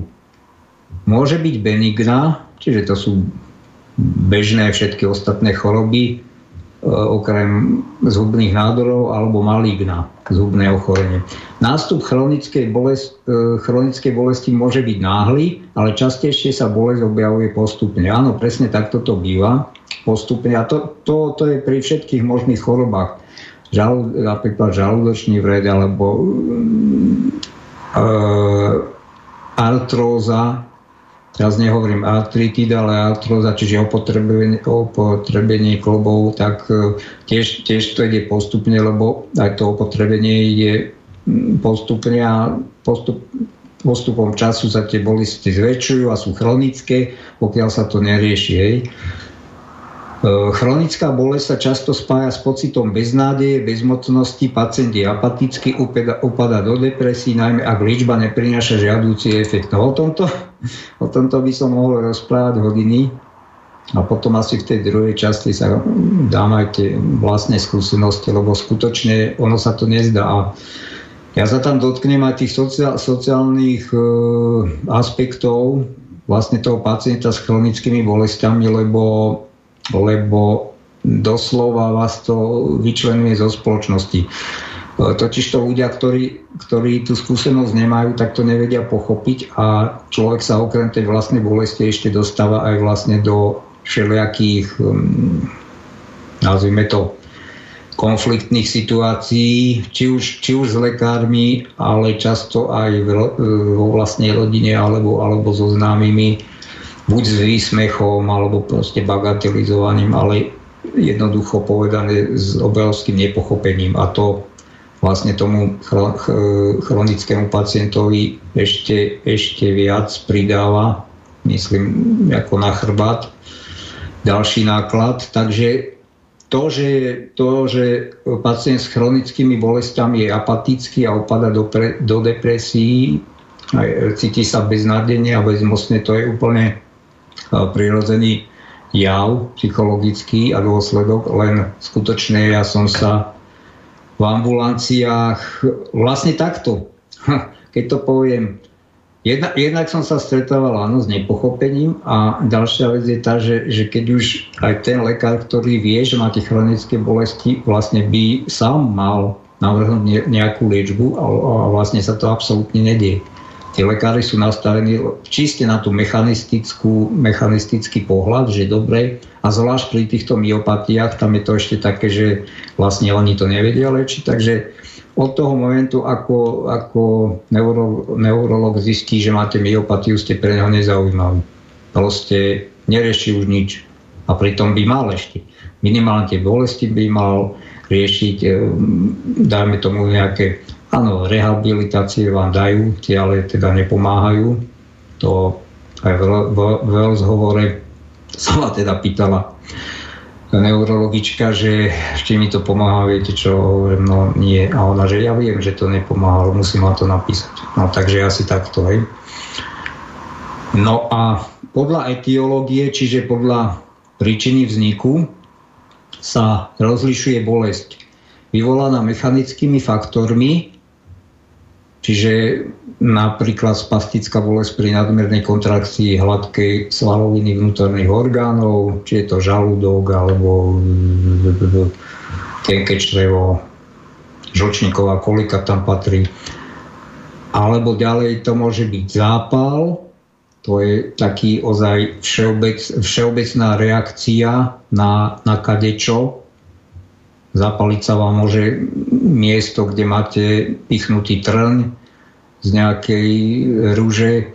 Zapaliť sa môže orgán pod vplyvom rôznych vplyvov, pod vplyvom chemických, pod, pod vplyvom stravy, zapali sa vám žlčník alebo tak, močové cesty sa vám môžu zapáliť a tak ďalej, chloby sa môžu zapáliť, čiže ten zápal je taký ozaj, taká všeobecná obrana reakcia organizmu, čiže ďalšia, ďalšia, taká bolesť je zápalová bolesť, čiže je to pôsobenie zápalových e, mediátorov. Mediátor, tým sa myslí vlastne ne, ne, neurotransmiter na nociceptory. Nociceptory sú vlastne uh, nervové, nervové bunky, ktoré, ktoré už nemajú pokračovanie, to znamená, ne, s ďalšími ne, ne, nesúsedí s ďalšou nervovou bunkou, ale vlastne v styku s tým orgánom a vlastne noci, nociceptor vlastne e, vníma alebo re, reaguje na tie škodlivé podnety. No a tam patrí zapal, zapal, dajme tomu slepového čreva, pankreasu, bolesť zubov, reumatická artetida.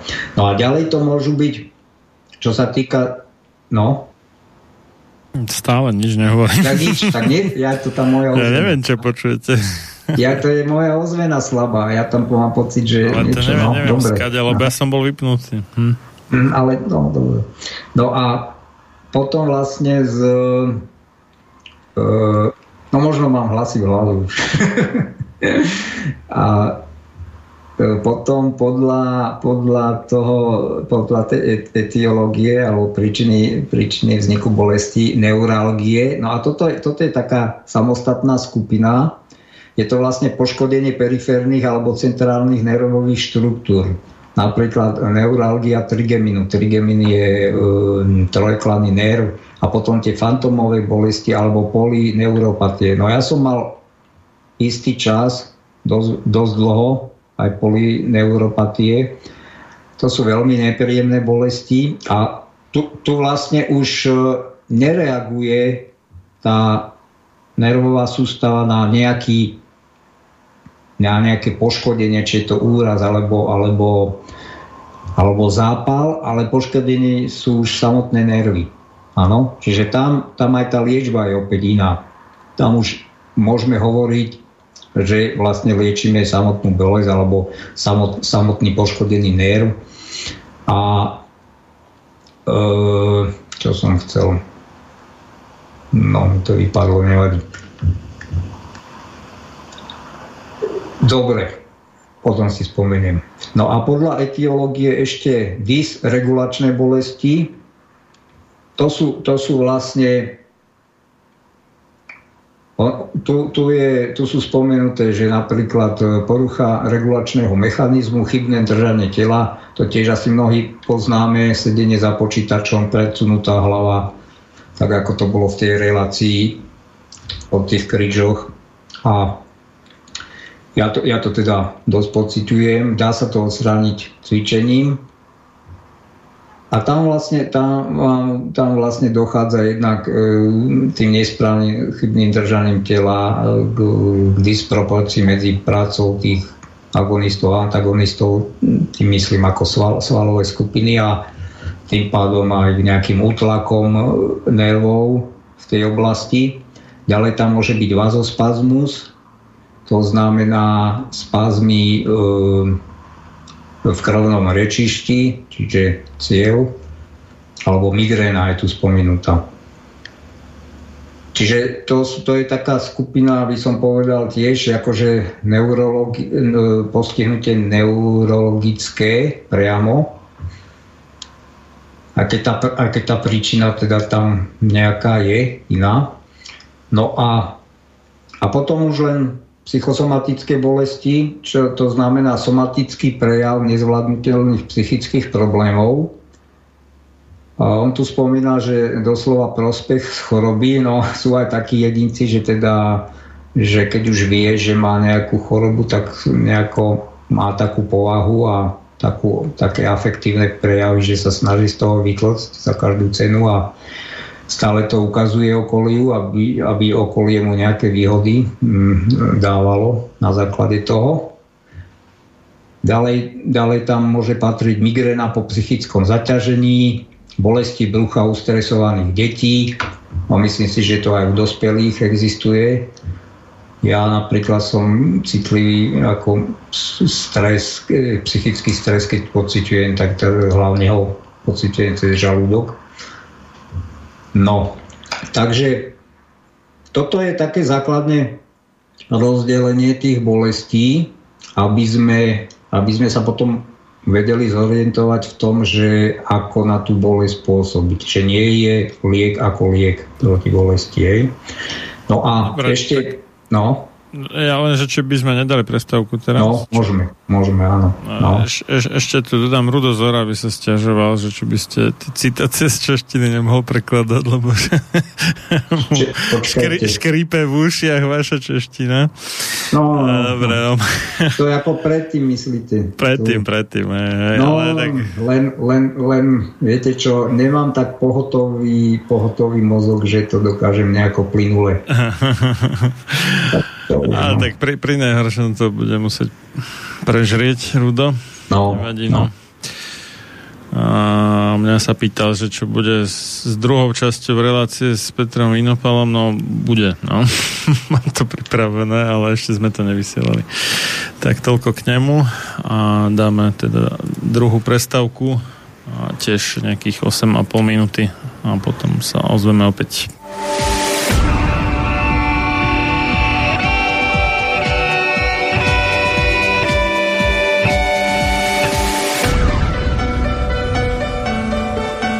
Čím národ nižšie stojí, čím hlbšie v živote telesnom je ponorený, tým menej vážnosti má sám k sebe a tým ľahšie si dá so sebou zahrávať a svoje si odnímať, ako i jednotlivý človek v bahne telesného života zaviaznutý. Je bez vážnosti k sebe samému a ľahko sa za úžitok telesný nielen s telom, ale aj s dušou zapredá. Ľudovít Štúr Máte naladený slobodný vysielač Banská Bystrica.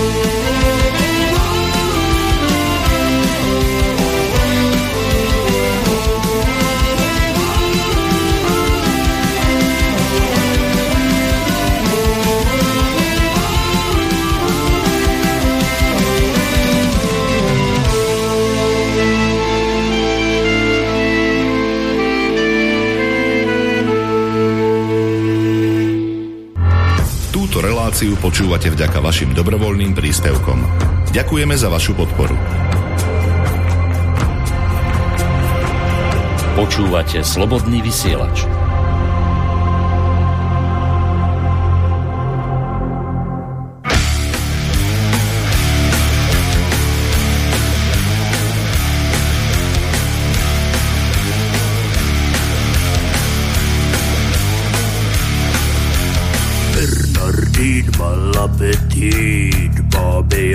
gesedol riid, beton, asfalt, fugen, Kleber, Zement, Quader, Brisolied.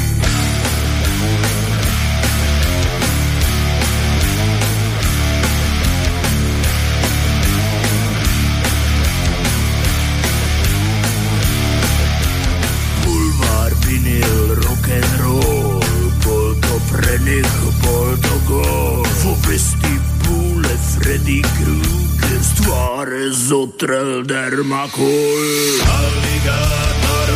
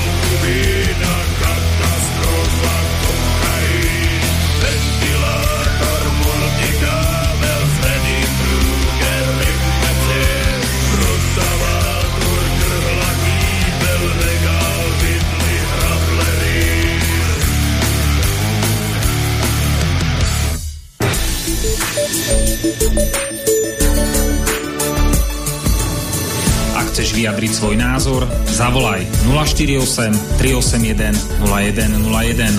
Slobodný vysielač, váš rodinný spoločník. A môžete nám aj napísať na studiozavinačslobodnyvysielac.sk podobne ako Martin, ktorý ma opravil, že keď sme prepočítavali tých uväznených v USA, tak ja som síce povedal dobre, že to je pol percenta, ale potom som zle povedal, že to je každý 20, je to každý 200, nie každý 20, no ale aj tak je to veľa každopádne. Dobre, uh, moje meno je Marian Filo, pozdravujem z Banskej Bystrice zo štúdia. Uh, na Skype máme nášho dnešného hostia, inžiniera Pavla Škaru. Témou v relácie je liečba bolesti. Tak, môžeme pokračovať. No, len sa poďakujem za, za, za tú opravu, lebo ja, ja už mám napríklad taký taký mozog, že absolútne neviem rýchlo si prepočítať tie veci, takže dobre, že posluchači pozorne počúvajú. No a poďme na ďalšie definície. No, dôležité, dôležité sú dve také veci pri vnímaní bolesti. Prach bolesti a tolerancia bolesti. Prach bolesti je hranica, kedy je podnet vnímaný, vnímaný ako bolesť. Čiže tu nás sú individuálne rozdiely medzi ľuďmi a mm, jak by som povedal, no, môže byť až, až taký extrém a to už sú ale, by som povedal, psychické poruchy a uchylky, že sadomasochisti a tak ďalej, takže tam, tam tá bolesť má potom pre toho jedinca úplne iný význam. Uh, tu natvrdí Bernadič, teda, že prach bolesti sa s časom významne nemení u toho jednotlivca. Intenzívna bolesť v určitej lokalite môže viesť k zvýšeniu prahu bolesti v inej lokalite. Za chvíľku to celé vysvetlím. Napríklad pri silnej bolesti klobov je menej častá bolesť chrbta. Tento fenomén sa označuje ako perceptuálna dominancia. Jej výsledkom je, že pacient uvádza prakticky len jednu najsilnejšiu bolesť a ak sa táto liečba odstrá, liečbou odstráni, môže sa objaviť bolesť iného orgánu v inej lokalite, ktorá sa potom stáva dominantná. No toto myslím si, že ľudia, ktorí už majú skúsenosť s bolestiami, poznajú sami na sebe, že vlastne silnejšia bolesť prehluší tú slabšiu. Čiže ak máte viac bolestivých miest na tele, poviem príklad, spadli ste z bicykla, máte poudierané lakte kolena, no tak e, dominovať vám bude tá najsilnejšia bolesť a ak sa tá, ak sa tá dajme tomu vyliečí a tie ostatné budú pretrvať, tak potom vaša pozor, pozornosť sa upriami vlastne na tie slabšie bolesti. A tak, tak to, to je taký, taký vtip, alebo proste tak, tak, taký poster, že, že keď tam niečo bolí, no tak e, si na inom mieste, tak si zatni sekerov do kolena a tam tá prvá bolesť prejde, hej. Lebo si spôsobíš ešte väčšiu bolesť, no. A bude sa sústrediť na tú väčšiu bolesť. Uh-huh. No, no a... No, ten, čiže no, tá... Otázka je, že, že či uh, sa tým nezakrýva časť takých prípadov, že a tá akože liečba bolesti na jednom mieste sama spôsobí ešte nejakú dodatočnú bolesť na inom mieste. Že... Ja, no, toto nie je... Te- teoreticky, akože, viete, že by to bola taká dobrá výhovorka. Hej, hej, hej, no, no, ale, vie, no ale viete čo? Akože áno, to by sme museli si zobrať nejakú kazuistiku, nejaký konkrétny príklad, prípad, ale keď ste to, keď ste to toto načrtli, ja tu poviem, aby, aby som to ne, ne, ne, síce chcel som o tom hovoriť neskôr v, v inej súvislosti, ale môžem k tomu povedať, viete, to, to, to, to je pre, e, títo ste odhalili e, prístup mnohých lekárov a ja vám to poviem na vlastnom prípade, totiž to bol som operovaný na krčovú žilu na ľavej nohe a e, je to, je, je to žila safena, magna safena, to je tak, tak dosť veľká žila, e, ktorá ide ako slabinami po vnútornej strane od e, rozkroku cez koleno až po, po vnútorný členok. A blbe na tom je, že ona ide tesne, vedľa tejto žily ide tesne aj nervus safenus. A to je tiež taký dosť významný nerv. On je síce senzorický, čiže neinervuje svaly, ale vlastne No a pointa je ale v tom, že, že to operáciou môže dojsť a ne, e, nestáva sa to zriedka, lebo to ja to potom dokladujem odbornou literatúrou, mám dokonca doma knižku o tom, som si kúpil.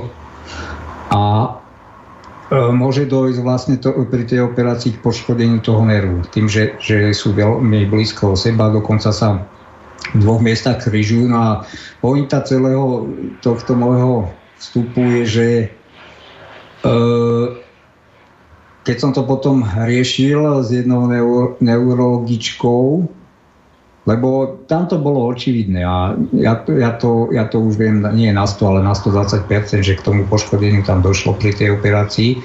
Odtedy mám tie neuropatické bolesti, ktoré musím riešiť vlastne tými antidepresívami, lebo tie na to dobre zaberajú.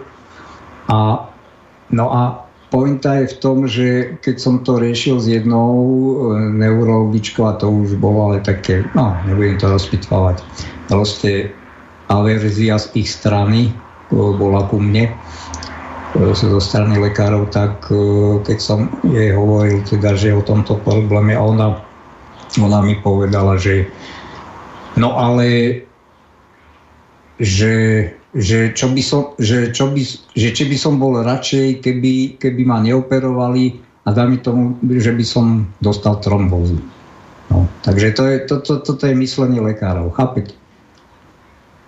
Ono to není síce no. presne... No, o, čiže lekár vám, on si akože splnil svoju robotu, síce ju dobabral a spôsobil vám e, doživotný problém, No ale ďalší lekár vám na to... A, a to ešte nie, nie ja, to, ja to potom niekedy samostatne podrobnejšie, ale keď som potom bol za ním, lebo tie, od tej operácie som mal úporné bolesti vlastne 1,5 roka a najprv mi hovoril, že, to, že po, do troch mesiacoch to ustupí, potom už povedal, že do pol roka, potom, že, že, že rok to môže trvať a keď už to bolo rok a pol, tak mi potom povedal, že, že s takou perkotinou, že prečo som za ním prišiel. No, a vlastne táto lekárka podobný postoj zaujala, že teda však dobre, sme vám pomohli, vyhli ste sa potenciál, potenciálnej trombóze, ale že sme vám s prepačením skurvili nohu, tak to, to nás nezaujíma. Tak, takže asi tak. Človek by čakal aspoň ospravedlnenie. No, že viete čo, aspoň... Ľudský, no. Áno, presne, viete, viete o tom, hovorím o tom, by som mohol hodiny, hodiny rozprávať, čo som akože zažil. Ale poďme teda ďalej. Takže to bol prach bolesti, no a potom ďalší taký termín, tolerancia bolesti sa vyjadruje dĺžkou, respektíve intenzitou pôsobenia podnetu do vyvolania bolestivej odpovede. Čiže, čiže tu sa myslí, že budem, budem niekoho pichať e, ihlou do ramena a kým ten dotyčný to bude, čiže ten čas, kým on to vyhodnotí ako bolest. Áno? Ale mi to trošku sa mi to tak akoby prelína s tým práhom bolesti, aj keď oni to rozlišujú. Čiže a píšu ďalej, tolerancia bolesti je ovplyvnená viacerými faktormi a tu, tu zasa sme pri tých e, psychologických danostiach toho pacienta. Významné z nich sú napríklad kultúrne či sociálne vplyvy, ale dôležitá je aj osobná skúsenosť a zdravotný stav. E, tuto môj postreh dodám, tak skutočne tie prírodné národy, ktoré ešte, ja neviem, nejakí indiani okolí Amazonky, alebo aj tie tí Mongoli a tak ďalej, alebo Inuiti, tí majú určite ten prach bolesti oveľa vyšší, ako, ako máme my, už takýto zhyčkaný, civilizovaný. A si to teda e, porovnajme aj s tým západom a s tou Amerikou, lebo tá bolesť, ako sme si na začiatku povedali tú definíciu, to nemusí byť spôsobená len fyzickým nejakým útokom alebo poškodením toho organizmu, ale môže to byť e, čiste v prenesenom význame slova aj tá psychologická bolesť, tak keď sa pozrieme na, tých, na týchto LGBT aktivistov, akí sú precitlivili na, na, na svoje ego, takže skutočne tá to, tolerancia bolesti u, na, u nich je veľmi, veľmi nízka. No. no a tá tolerancia bolesti sa znižuje pri opakovaných bolestivých podnetoch. Áno, to viem na sebe. To môže e, rozprávať e, kto čo chce, aj lekári, lebo tiež som sa stretol s takým postojom vlastne s touto, s touto nohou, čo teda som spomenul. Ja som to potom s tým e, chodil k jednému chirurgovi, nie k tomu pôvodnému, tam som bol raz, ten ma de facto takto odmietol a potom som chodil k inému, Boston tam si zoberte, bol, absolvoval som 8 návštev, on vyskúšal, dal mi najprv obstrek, lebo on je takýto ako na obstreky. A potom vyskúšal snáď, a ja hovorím, že všetky, ale mnoho tých známych e, analgetik prvého stupňa, z toho nezabral nič, obstrek nezabral. No a už sa ma pýtal pri tých posledných návštevách, no tak čo, už ste si zvykli? No ja hovorím, pán doktor, ale mali by ste vedieť, že na chronickú bolesť sa nedá zvyknúť. Čiže to je, to, ja neviem, či to majú taký mýtus medzi sebou, ale proste to tak nefunguje. A skutočne, keď, keď máte chronické bolesti, tak sa vám ten pra, aj prach, e, aj tolerancia bolesti sa vám znižuje. Ja som to potom e, zisťoval, keď som mal ísť zubárovi, no, no mal som nechuť. Hej. Nie, že by som sa bál, nikdy som sa nebál. A ako som to aj spomínal v minulej relácii, tak jednoducho uh, zniesol som za život veľmi veľa bez nejakej anestézie lokálnej. Čiže v tomto nemám problém, ale sám som na sebe zistil, že jednoducho ten prach bolesti sa u mňa znižuje vlastne vplyvom tej chronickej bolesti. Takže presne takto to funguje a lekári buď sú neinformovaní, nevedia tieto vedomosti a je to, je to fakt necitlivé od, od toho lekára, lebo akože tak žoviálne s úsmevom sa vás takéto... Nie, je, je to... Pán Medved to veľmi dobre častokrát povie, akí tie lekári sú a teda neviem, či on má až také osobné skúsenosti, alebo len prostredníctvom no, tých svojich... skôr sprostredkované zrejme. No, hm. Ale veľmi výstižne to vždycky pomenuje a ja tu len takú súku ešte dám, ešte keď som bol zdravý a teda jazdil som dosť na bicykli a padol som z bicykla, to nebolo ani vo veľkej rýchlosti, len tam bol štek a proste som spadol. A čiže klasický človek pada na kolena, na lakte. No a tak som sa horko ťažko dovlekol domov peši aj s tým bicyklom a išiel som teda k svojej obvodnej vtedy. No a jej reakcia, jak, jak teda som aj povedal, čo sa stalo, však bol som celý zaprášený a tak. Á, že sa neviete bicyklovať. No takže toto sú fakt ako, to sú to sú také, to, to sú také, ja neviem. To si človek či... niekedy akože príde, e, že, že nemá nejakú poruchu autistického spektra, alebo čo, no. ktorá sa prejavuje nedostatkom empatie. No, to je fakt to sila. ťažko povedať, ale ako, ako s týmto som sa stretával dosť mm. bežne. Viete čo, mne to trošku niekedy prípada, že oni, áno, a teraz samozrejme každá špecializácia je iná. Ke, keď je niekto chirurg, tak určite je taký už necitlivý, lebo teda stretáva sa s kadečím alebo traumatolog, ale mne to, mne to skôr prípada, lebo a k tomu sa dostane tiež niekedy v budúcnosti podrobnejšie. Totižto na, týchto, na, na fakultách lekárskych oni sú vedení ešte stále k tej jak by som to povedal, také odťažitosti, no aby ich to neprevalcovalo, ten súcit, chápete?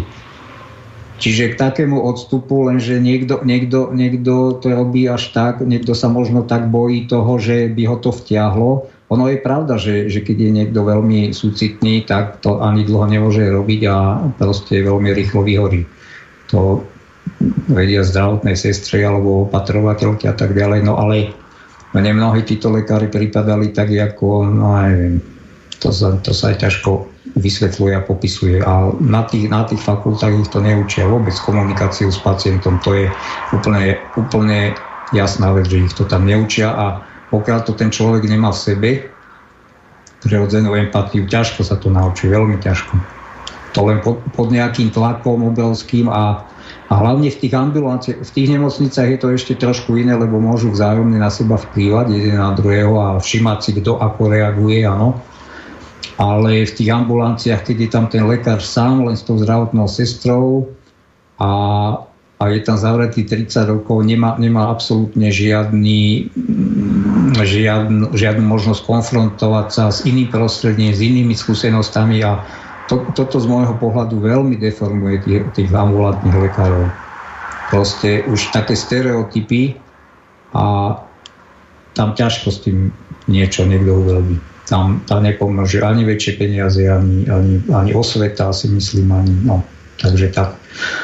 No, takže to bolo ohľadné toho, že pri opakovaných bolestivých podnetoch sa ten aj tolerancia, aj e, prach bolesti znižuje a tolerancia bolesti je nižšia u osôb obezných, píše teda Bernadič, anxióznych, to sú úzkostliví, unudených, tak to budú tí LGBTI a s poruchami spánku. To je jasná vec, aj toto, toto má s tým bohaté skúsenosti, či je to robiť e, nočné smeny a ako to človeka behom roku zlikviduje.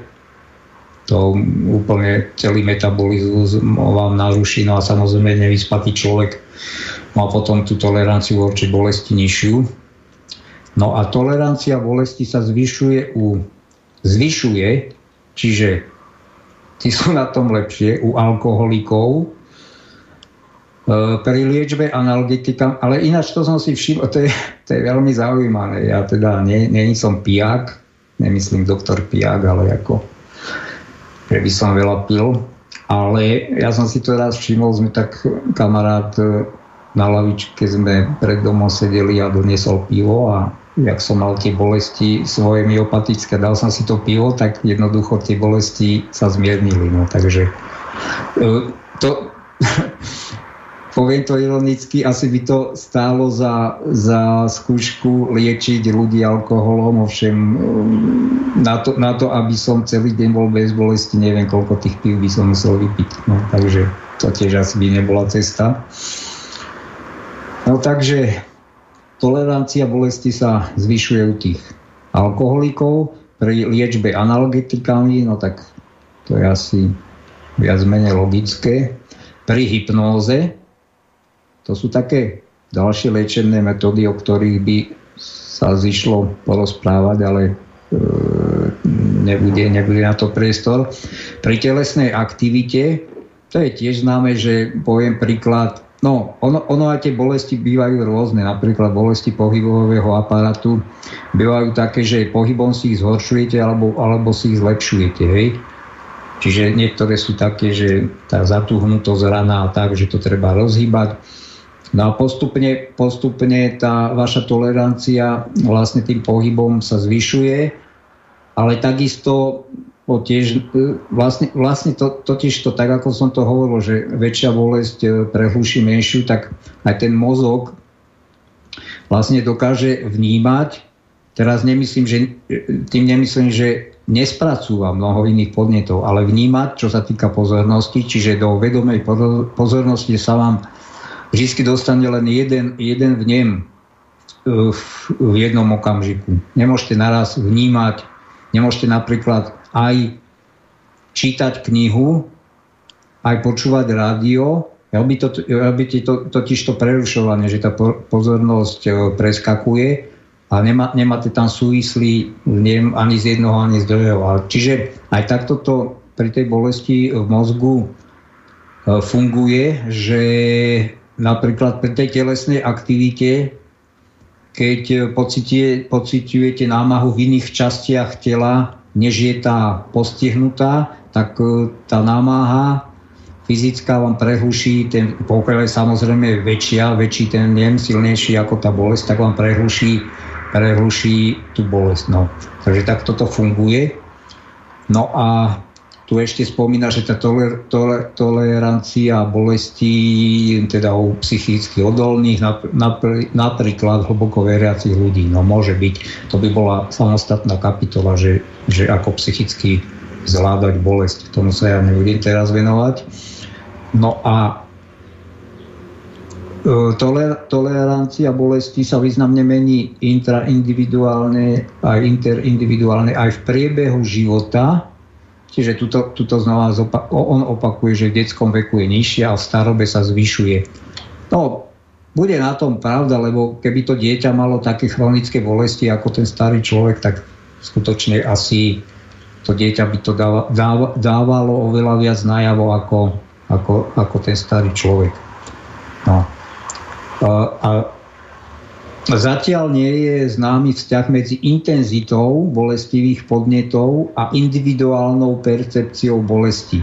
Zo skúsenosti vieme, že na bolesti človek môže zvyknúť. No, tak to je, to je trošku, tuto, to máme tak, ono, ono sú to, hm, je to trošku protirečivé aj s tým, čo písal predtým a čo som ja aj z vlastnej skúsenosti, teda, že tá chronická bolesť človeku znižuje aj prach bolesti, aj toleranciu. Na druhej strane, no, človek si na ňu zvyk, zvykne, ale myslím si, že úplne z iného uhlu pohľadu, že dajme tomu sa naučí s ňou žiť e, určitým spôsobom. Čiže, čiže čo sa týka samostného vnímania bolesti, tam platí to, že skutočne ten prach aj tolerancia bolesti sa vám zníži, ale zvykáte si v inom ohľade, že dajme tomu, musíte sa na, naučiť žiť e, spôsobom, kedy sa vyhybáte tým bolestivým podnetom, upraviť si ten život tak, aby ste proste najmenej, najmenej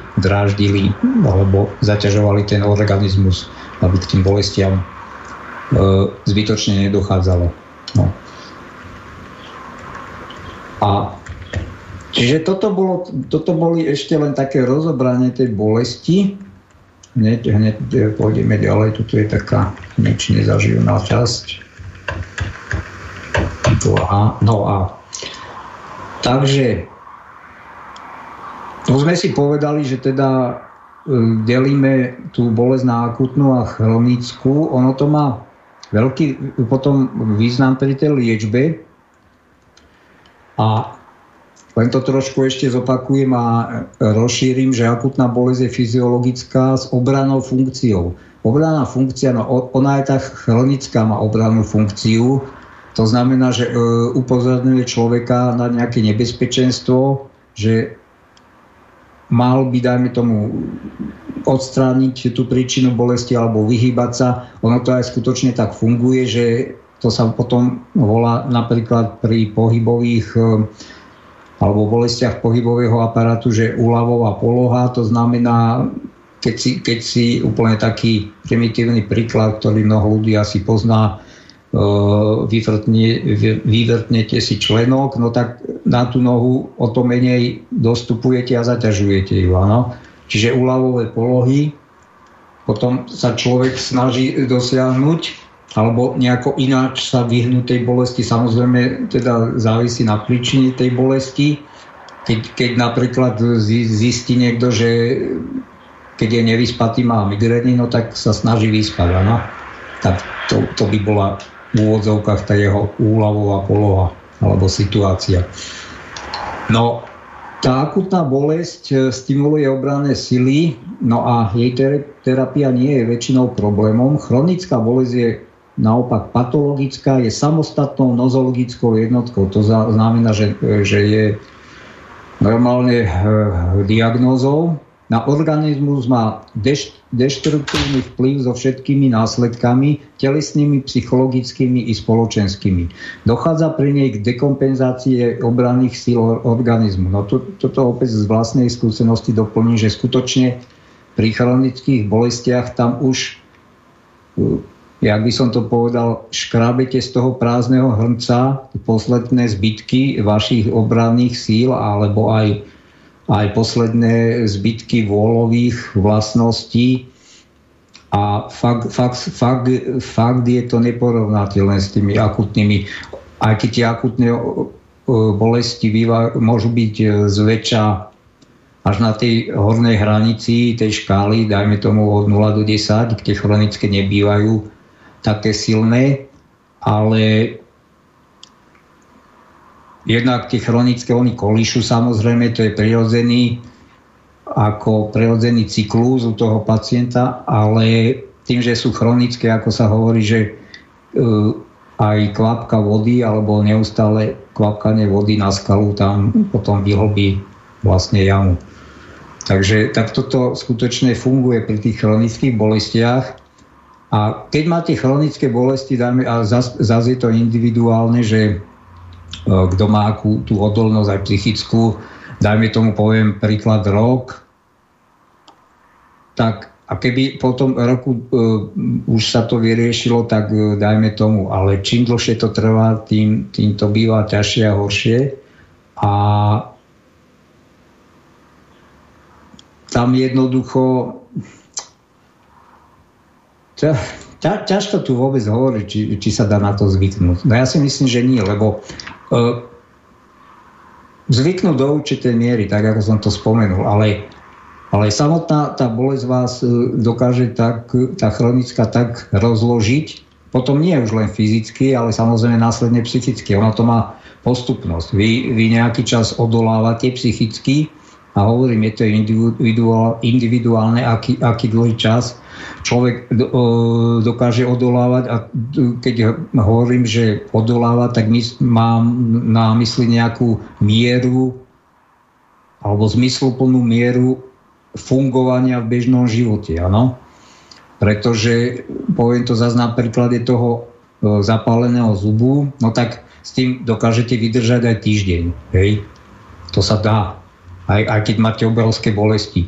A po týždni, dajme tomu, nemáte prístup k zubárovi, alebo to je jedno, nemáte ani prístup k analgetikám. No po týždni sa to vyrieši a pohode zabudnete na tú bolesť. Ale pri chronickej bolesti sa vám menia už potom aj štruktúry v mozgu a nervové prepojenia a tá pamäť, e, vlastne tá, tá senzorická alebo aj motorická a tak ďalej, vlastne tá, tá bunková, zasahuje to bunkovú pamäť a celý ten organizmus je tou chronickou bolestou doslova zasiahnutý a ako si ukážeme potom neskôr, tak e, on tu píše, že vlastne aj e, po vyliečení chronickej bolesti, ak bola ozaj desiatky rokov, tak potom, alebo, alebo tej príčiny, tak, aby sme boli presní, tak e, tá chronická bolesť ešte pretrváva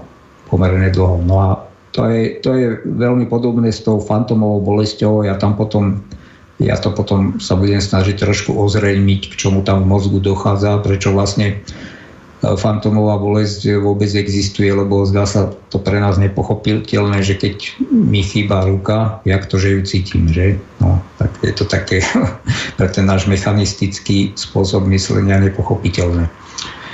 No, takže pri chronickej bolesti dochádza pri nej k dekompenzácii obranných síl organizmu a jej terapia je problematická. Chronická bolesť pretrváva aj po štandardnom čase liečenia, a tým sa myslí asi liečenia bolesti tie 3 mesiace. Pri nenádorovej bolesti sa bolesť hodnotí ako chronická, ak trvá viac ako 3 mesiace. E, pri bežnom spôsobe liečby rešpektujúc povahu základného ochorenia a pri nádorovej bolesti je inter, interval vzniku chronickej bolesti 1 až 3 mesiace. Pre výskumné účely sa užíval, zaužíval časový interval 6 mesiacov trvania od začiatku bolesti. No a teraz ako, čo by vlastne ten lekár e, mal zisťovať od pacienta, keď teda príde s nejakým týmto bolestivým symptómom, aby vôbec najprv zistil, o akú bolesť ide. Takže užitočnou pomôckou pri zisťovaní príčiny bolesti je opis bolesti s použitím charakteristiky bolesti. Má to skratku PQRST, P ako pain, čiže bolesť, Q ako kvalita bolesti, čiže popísať tú bolesť, či je to vystrelujúca, pálivá, ja neviem, bodavá a tak ďalej R ako radiation, čiže vyžarovanie bolesti, či sa tá bolesť šíri ešte niekde ďalej, okrem toho postihnutého miesta. Eh, S ako severity, to je intenzita bolesti a T ako time, čiže, čiže časový faktor. No a čiže keď sa pýtame na lokalizáciu e, bolesti, takže pacient, teda lekár by mal zistiť, kde vás to bolí, potom tá kvalita, aká je to bolesť, vyžarovanie, či sa šíri, lebo tomu si povieme ďalej trošku viac. Intenzita, aká silná je bolesť, aj keď samozrejme ide o subjektívny faktor, tak na tej škále od, od 1 do 10 ten pacient by to ako mal nejako odhadnúť. Na, samozrejme je to na základe jeho do, do, doterajších, dovtedajších skúseností, ak, aké bolesti mal dovtedy. Hej. No, tak dajme tomu v porovnaní s tým zapáleným zubom to porovná a časové trvanie je bolesť stála alebo sa mení. No a ešte lekár by mal zistiť e, tzv. provokujúce faktory, že čo zhoršuje bolesť a úľavové faktory, čo zmierňuje bolesť. No, ono, taká osobitná skupina bo, bolesti sú viscerálne bolesti, to sú bolesti e, vnútorných orgánov, ono v podstate, tak ako sme si povedali, sú tri, tri základné mm, skupiny, kde by sme to, kde, kde, od, od, od čoho tú bolesť môžeme odpichnúť, a, čiže pohybový aparát, kostrovo-pohybový aparát a potom vnútorné orgány a potom tie, potom tie neurologické uh, bolesti. No a tieto E, typická viscerálna bolesť je napríklad angina pectoris, e, akutná pankreatitida, čiže zápal pankreasu, ďalej prostatická bolesť, červná bolesť, bolesť pri, tuto neviem, to som nenašiel, nefrolitiáze, potom urolitiáza, to sú rôzne tie zápaly, zápaly e, močo, močového ústrenca a tak ďalej. No a adekvátne stimuly, stimuly, ktoré vlastne môžu vyvolať, ešte takto, predtým poviem jednu, neviem, či som to preskočil, alebo to ešte bude, e, jednu, jednu takú dôležitú poznámku. Totižto koža má o, oveľa viac týchto voľných nervových e, zakončení, tých no, nociceptorov, ako vnútorné orgány. A tam potom vlastne dochádza k takému zaujímavému javu. Možno, možno posluchači poznajú hedové, headové zóny, čiže vlastne bolesti toho vnútorného orgánu sa premietajú takisto, vyžarujú do určitej kožnej oblasti. No a skúsený lekár vlastne aj podľa tých otázok by mal potom a samozrejme pohmatom vedieť určiť, čo mi hovorí jeden starší lekár, že títo mladí to už asi alebo pravdepodobne neovládajú tieto techniky diagnostické. No takže a podľa tohto, podľa týchto otázok by to ten lekár potom mal vedieť nejako určiť, že aký vnútorný orgán je postihnutý a čo sa tam asi s ním deje. No a čo teda tú bolesť viscerálnu môže e, spôsobovať, no tak napríklad abnormál, abnormálna distenzia alebo kontrakcia steny, čiže tých dústých orgánov, čiže to znamená hm, zväčšenie tej steny, e, rýchle napnutie púzdier, Čiže ten obal taký blanovitý asi okolo, okolo vnútorných, e, vnútorných orgánov. Prudká hypoxia to znamená náhle zníženie prísunu kyslíku do orgánov. Tiež môže zapričiniť takéto e, bolesti vnútorných orgánov. Potom no, anoxia, anoxia to je tiež v podstate nedostatok, nedostatok kyslíku v krvi E, viscerálnych svalov, tvorba akumulácia metabolitov produkujúcich bolesť, no to je dosť také všeobecné, a priamy vplyv chemických látok na viscerálne tkaniva, čiže na, na vnútorné orgány, no tak pri otrave, áno, to už je jedno, či syntetickými nejakými látkami alebo prírodnými, napríklad hubami, tak určite dochádza k bolestiam vnútorných orgánov. No a ďalej dajme tomu kompresia alebo trakcia ligament, no to je, to je vlastne nejaké stlačenie stlačenie opäť tých tkaní, ktoré vzájomne spájajú e, tie vnútorné orgány. Zápalové procesy a dajme tomu aj nekróza tkaní. No takže tie viscerálne mm, bolesti sú aj preto takou osobitnou skupinou jednak aj pre pacienta, aj pre, pre lekára, lebo hlavne ten pacient, hlavne malé deti, áno, tie nemajú ešte také, takéto takú tú percepciu alebo proste to vnímanie tela, že vedia jednoznačne povedať, kde ich to boli a ako ich to boli, takže tam často e, vlastne aj ten, aj ten pediatr sa musí mať väčšie skúsenosti, lebo z toho dieťaťa nedostanete informácie, takže skúsenosti, čo sa týka tej diagnostiky. No a E, pozrime sa na to, akú, akú, ako, mm, jak by som to povedal, čo, ako sa prejavuje akutná bolesť e, u pacienta a chronická bolesť a potom ako by mal k tomu pristupovať lekár. Takže e, čo sa týka akutnej bolesti, tak tam vidieť na tom človeku, že má bolesť. Áno, opäť to e, závisí od tej intenzity. Ten človek o tom, dá sa povedať, vie bežne, bežne alebo vie o tom komunikovať. Pokiaľ je tá bolesť obrovská, môže kričať od bolesti, má tie svoje úľavové polohy, dajme tomu pri bolestiach vnútornosti sa skrčí, do klopka proste a tak ďalej. A chápe príčinu bolesti, alebo teda čo ho bolí, ale pri chronickej bolesti sa môže zdať len depresívny, často, často si stiažuje len na diskomfort a pozerá na bolesť ako na nekonečnú a nezmyselnú a vlastne dá sa povedať, že bolesť sa rozširuje aj na jeho rodinu tuto opäť z vlastnej skúsenosti, že ľudia s, s chronickými bolestiami, tam skôr vidíte tú depresiu na ňom ako, ako nejaký prejav bolesti. Áno?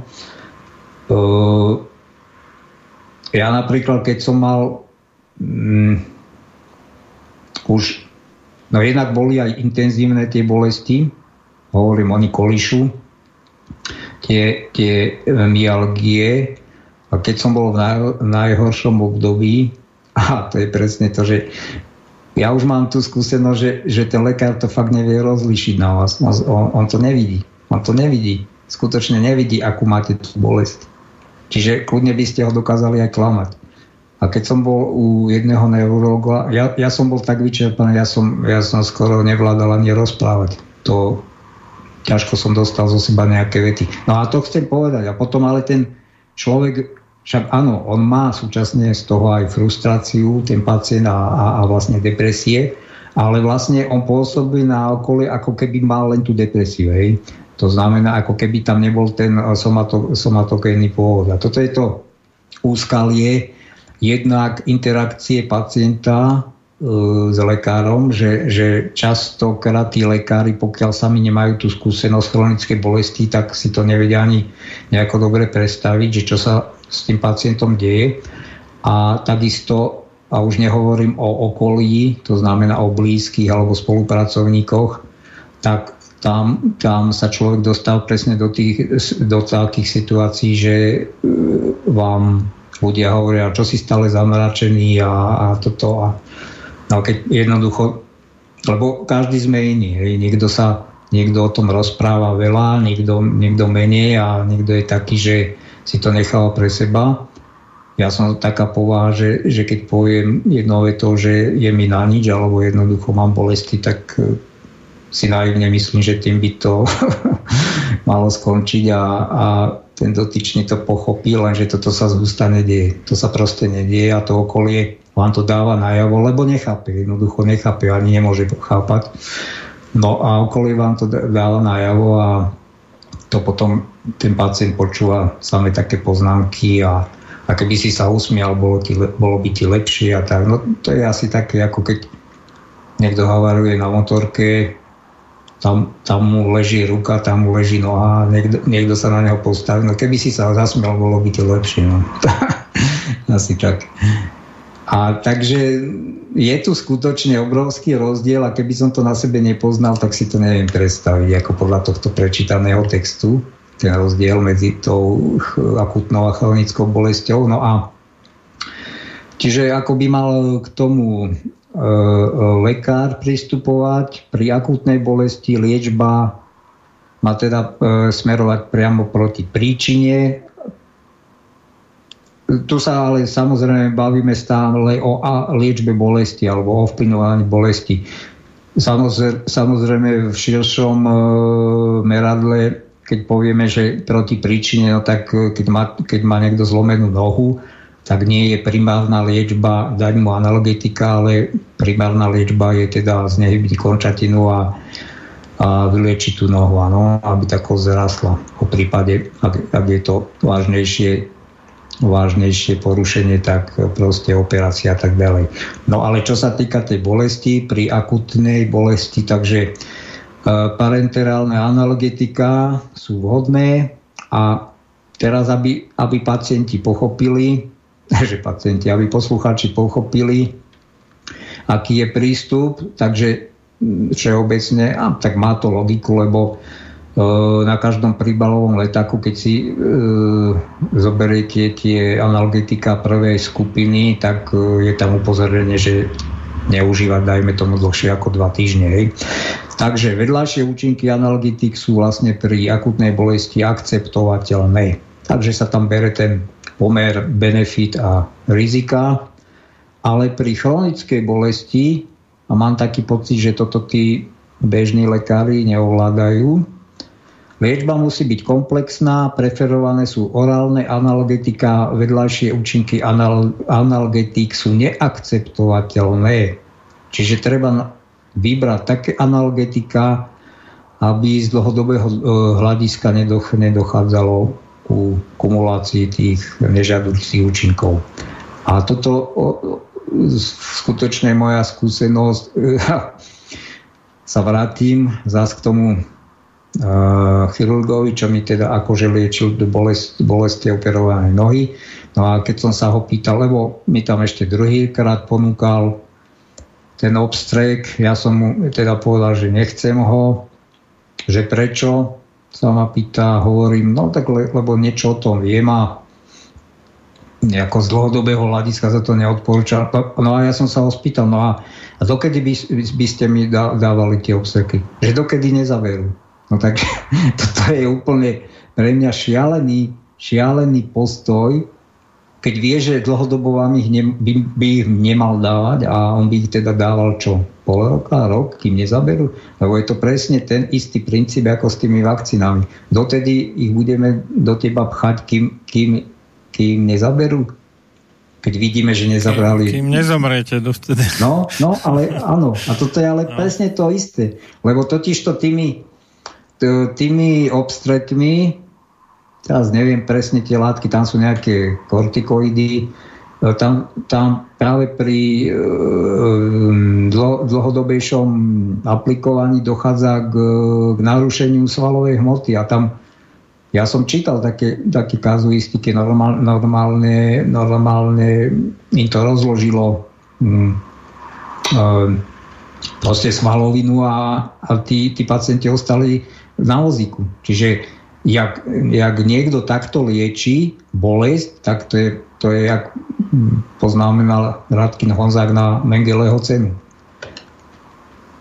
Takže ja fakt na, na vlastných skúsenostiach ja som zistil, že tí lekári ani toto, toto neovládajú. Možno ozaj tí špecialisti, ak je anesti, anesti, anesteziológ, ale napríklad tuto v okolí je jeden, jeden lekár, on je, myslím, že praktický lekár, No, ja ho nebudem menovať, ale uh, bol alebo je starostom tej obce, kde má aj ambulanciu, je poslancom v Trnečanskom samozprávnom kraji, no a vlastne má aj ambulanciu na liečbu chronickej bolesti a ja som tam raz bol pre, e, alebo bol, myslím, že to už mat, matka, moja matka mala od neho ten recept, tak to bolo, to bolo neskutočný guláš. Ja neviem, či, či tam bolo 6, 8 alebo 10 liekov.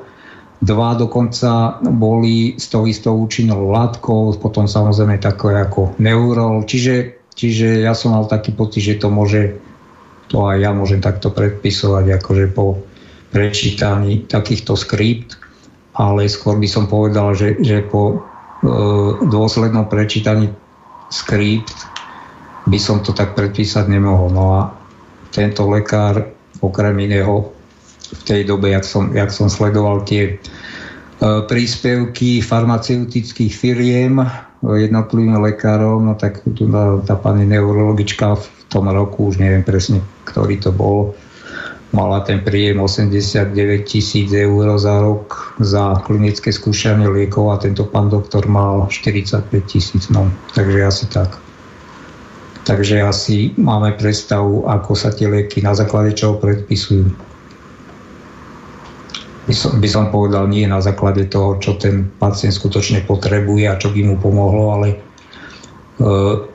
to, to vám povie každý, každý seriózny, normálne rozmýšľajúci člo, e, lekár, že interakcia už troch liekov sa nedá predvídať, predpovedať. Takže aj to, čo sa deje v nemocniciach, takéto mechanistické dávanie liekov, že na toto dám toto a na toto dám toto a myslím si, že sa to vzájomne neovplyvní. Áno, po, ako interakcie liekov poznáme, však poznáme ich z, z pribálových letakov, ale, ale tam sú vždycky interakcie toho lieku na ten a ten.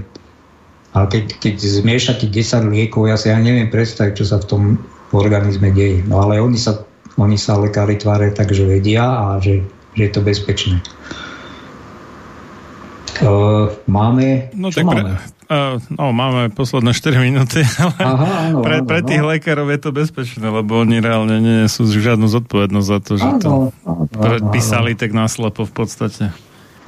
Dobre, tak ja tu už len za tých pár minút uh, doklepnem túto tuto vlastne ešte, ešte nejaké rozdiely medzi akutnou a chronickou bolesťou, takže akutná náhla príhoda a hneď za tým dám chronickú. Je to dlhodobý stav, potom e, príčiny pre akutných bolestiach vonkajší nejaký zásah, pre chronický neznámy, ak je známy, známa príčina, tak liečba je dlhá ale stále sa, aby bolo jasno, bavíme len o bolesti, ano? Nie, že, nie, že liečba samotnej príčiny. E, ďalej, e, začiatok akutnej bolesti náhly, chronickej môže byť náhly, ale väčšinou býva postupný, plíživý. E, trvanie akutnej bolesti krátkodobé, tam sme si povedali do tých troch mesiacov, je tá, no, tá definícia chronické mesiace až roky, no alebo kľudne môžeme povedať doživotne.